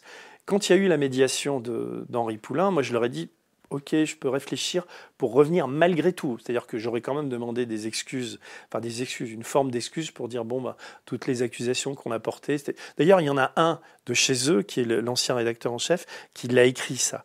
Il l'a il l'a dit, j'ai son SMS, quand on lui pose la question de euh, mais est-ce que Denis Robert, il a, il a, ça a été un manager brutal? Est-ce qu'il a harcelé? Est-ce qu'il a tenu des propos racistes ou sexistes, etc. Ce, rédacteur en chef dit sur Twitter, il dit non, tout ça c'est de l'habillage. Le vrai problème, c'était la règle du 1 pour 3, etc. Donc on voit bien qu'il y a une manipulation derrière tout ça. Mais ce que je leur ai dit, parce que moi j'ai joué franc jeu avec... Euh, avec... fois, tu trouves qu'il y a une manipulation. C'est-à-dire? Bah, C'est ton point de vue. Je suis, obligé, je suis obligé de te dire ça parce qu'ils sont pas là pour se défendre. Oui, bien sûr, mais tu pourras les inviter, enfin tu verras, enfin je sais pas si tu as envie. Euh, je oui, la manipulation, elle est, elle est évidente à mes yeux, euh, c'est-à-dire qu'ils ont inventé ces prétextes. Formulation. Pardon? Merci pour cette formulation. Voilà. Des, fois, tu vois, je, mais je suis, je, suis quand même assez blessé. Tu peux imaginer que, que ce que je vis depuis, depuis un mois et demi est, quand même plutôt douloureux. Quoi. Mais, mais, non, mais ce que je veux te dire, c'est, tu m'as fait perdre le fil, c'est que, euh, euh, c'est que les, les, les, sociaux, enfin, c'est-à-dire que les sociaux, je sais plus ce que je voulais dire. Tu m'as, tu m'as coupé là. C'est fait exprès. Eh, eh, on arrive bientôt à la fin. Non, excuse-moi, c'était la, médiation et que moi j'étais prêt à l'entreprendre, cette médiation, mais leur peur était que si je reviens à l'intérieur du truc, comme il y a le vote de la coopérative avant le 15 décembre, c'est-à-dire qu'il euh, y, a, un conseil de surveillance qui doit être élu, que, que je puisse emporter cette majorité, ce que j'aurais fait. C'est-à-dire que moi, je veux, je veux, je veux qu'on puisse débattre. J'étais jusqu'alors salarié de cette boîte et j'avais le droit de faire valoir mon point de vue. Donc là, ils ont, ils ont tout fait pour me censurer, c'est ce que j'estime. Merci. Euh, euh, et, voilà, mais parce que donc la médiation, ils l'ont interrompue parce qu'ils ont eu, je pense qu'ils ont peur, compte tenu de, de, de, de l'appui que j'ai chez une majorité de sociaux, que je change les, les, les règles à l'intérieur. Ils ont peur de se faire virer, ils ont peur, ce que j'ai jamais voulu faire. Mais bon, voilà, l'avenir. Moi, je leur souhaite bon courage. C'est-à-dire, j'ai pas de, je suis blessé, mais je suis pas du tout haineux, en colère, envie de régler des comptes, etc. Je fais valoir mes droits, c'est un petit peu normal vu ce qu'ils m'ont fait subir. Et, euh, après, mais, je leur souhaite la, longue vie, quoi. Je leur souhaite de faire du journalisme, de créer leurs médias, d'aller où ils veulent avec. J'ai pas d'intention belliqueuse à leur égard, mais je, je, ne suis pas l'agressé, je ne suis pas l'agresseur, je suis l'agressé. De, depuis, depuis un mois et demi, c'est quand même ça qui se passe. Quoi. Donc à un moment donné, je te dis, je suis obligé de me défendre. Un petit mot gentil quand même pour eux bah, je te dis, je leur, je souhaite, je leur souhaite bon courage, quoi. Je leur souhaite de, de, voilà, de, qui, qui, maintiennent leur activité. Que, mais, mais en, ce moment, tu, sais, c'est, tu, tu, connais le bouquin de, Morel qui s'appelle les, les, euh, les, erreurs absurdes. Ça te dit quelque chose? C'est un type qui a étudié, par exemple, les cracks aériens euh, et qui essaie de comprendre comment un, pilote d'avion, euh, une chaîne de, décisions absurdes qui amène à un crack. Quoi. Et chaque fois, j'ai, eu le, le sentiment qu'il y avait souvent une possibilité qu'on s'en sorte, qui, qui, reviennent à une sorte de principe de réalité, et chaque fois ils prennent la mauvaise décision. Et que ça, fatalement, euh, j'ai peur que ça, pour eux, hein, que ça arrive à un crack. J'espère pas, hein. j'espère qu'à un moment, ils vont ils ont peut-être Ils ont peut-être la, la, même perception à ton égard. Ouais, mais enfin, comment dire, j'ai un peu quelques heures de vol et puis j'ai euh, quand même euh, quand même euh, enfin voilà quoi, je, je, suis journaliste, j'écris des livres, la, la vie, j'ai pas besoin du j'ai jamais eu besoin du média pour vivre, c'est sans doute la, différence entre, entre la plupart d'entre eux et moi. C'est-à-dire que moi, si je fais ça, c'est par passion, c'est parce que je crois en l'information, c'est parce que c'est en moi. Et, donc, euh, voilà, c'est pour ça que, que j'étais blessé par, euh, par, par, par, ça. Et puis, c'est pour ça que je repars à, à 100%. Quoi. Et que je pense que je pense qu'on va, on va bientôt casser la baraque avec ce qu'on est en train de créer. On arrive à la fin. Euh, tu connais à chaque fois un conseil pour les jeunes générations, mais avant, trois bouquins pour notre communauté trois bouquins. Euh, alors attends. Alors pas le tien. Hein. Non. non. Non, je vais pas te proposer mes bouquins, mais, mais je m'y attendais pas. Euh, ben, je vais reprendre le, un bouquin récent que j'ai lu, c'est celui de Fabrizio Calvi, que j'ai trouvé vraiment intéressant. Après, euh, qu'est-ce que j'ai relu cet été? J'ai relu Brotigan, donc je reviens toujours à Brotigan, moi. j'ai relu Tokyo Montana Express. C'est un, un Brotigan poétique et absolument merveilleux. Enfin, Richard Brotigan, on n'a jamais fait mieux. Euh, et après, euh, je vais dire le livre de ma fille, de Loulou, qui s'appelle Zone Grise, qui est le livre euh, le plus courageux que j'ai lu sur, le, sur ce qu'ont à subir les femmes en ce moment. Voilà. Et c'est un livre qui, moi, m'a bouleversé je suis son père et en même temps je suis lecteur. Ça s'appelle Zone Grise. C'est édité chez qui? Chez Flammarion. Est-ce que tu as un conseil pour les jeunes générations?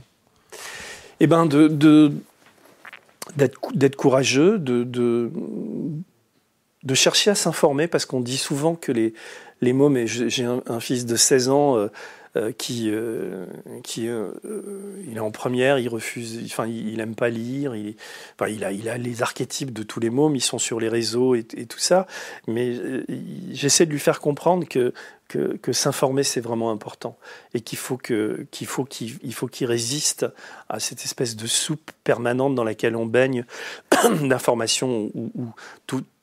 D'ailleurs, je, je, le faisais quand j'étais aux médias et je le fais moins aujourd'hui. Mais quand tu te lèves le matin et que tu regardes tu regardes les chaînes d'infos, c'est quand tu as, pu regarder la télé pendant un moment, c'est quand même absolument édifiant la manière dont, ça te, dont ça te euh, formate ton, ton, cerveau. Quoi. À la fois chez, je, vois mon père qui a 85 ans ou chez mon fils qui a 16 ans, même si il la regarde pas, il est imprégné de ça. Tu vois, il y a quelque chose de. Donc c'est très dur en ce moment pour, euh, pour ces mômes. Moi, j'ai mon fils qui joue au basket. Le sport est vachement important pour lui. Là, même le basket, il peut plus en faire. Il peut plus voir ses copains. Pendant le confinement, il voyait plus ses copains, etc. C'est des mômes qui ont intégré l'idée d'une épidémie et c'est très glaçant pour eux. Ils, ont une, ils doivent avoir une vision du monde. Moi, si quand j'avais 15-16 ans, parce qu'ils ont un côté imperméable, ils déconnent, etc. Mais, mais ça, générera, une, je pense, une, une génération de, personnes angoissées. On va, on va vers des, problèmes psychiatriques, de psychose. J'en ai beaucoup parlé avec des psychiatres. Cette, période de, repli sur soi, de, on est tous masqués, enfin, etc. Elle, euh, surtout quand on n'est pas encore un adulte formé, enfin, où on a un peu de certitude, ils sont dans un monde, dans une, jungle, quoi, où ils vivent avec Donald Trump, avec Bolsonaro, avec Macron, avec Le Pen, avec, euh, et il y, a peu d'intelligence là-dedans il y a peu de place pour la sagesse, il y a peu de, il y a peu de sérénité. Donc, euh, donc ça, ça va. Tu te dis, euh, même moi, je, je, me dis, putain, mais C'est pour ça que c'est important de faire de l'information. C'est pour ça, et de la faire avec sérénité, tu vois, de la faire avec euh, honnêteté, de la, de la faire par passion tu vois, de, de, rencontrer des gens intelligents, de parler avec eux, d'organiser des débats, de, de, de, se confronter. Quand tu sais pas, tu sais pas. Il y a des fois, tu vois, tu me poses des questions, je dis, je, je suis pas bon en tout, quoi. Tu, on n'a pas parlé de football ou de basket, j'aurais pu. ni de football, ni basket, rugby. Non, non, mais je déconne. Mais, mais tu vois, par rapport à ces, à ces gens très jeunes, si j'avais une seule chose à leur dire, c'est la nécessité absolue de s'informer. C'est-à-dire quand il se passe quelque chose, d'essayer de comprendre, c'est la clé de tout, quoi, s'informer. C'est pour ça qu'on a créé Thinkerview. Et il nous reste Albert Dupontel. Ouais. Denis Robert, merci. Je te remercie aussi. Au revoir.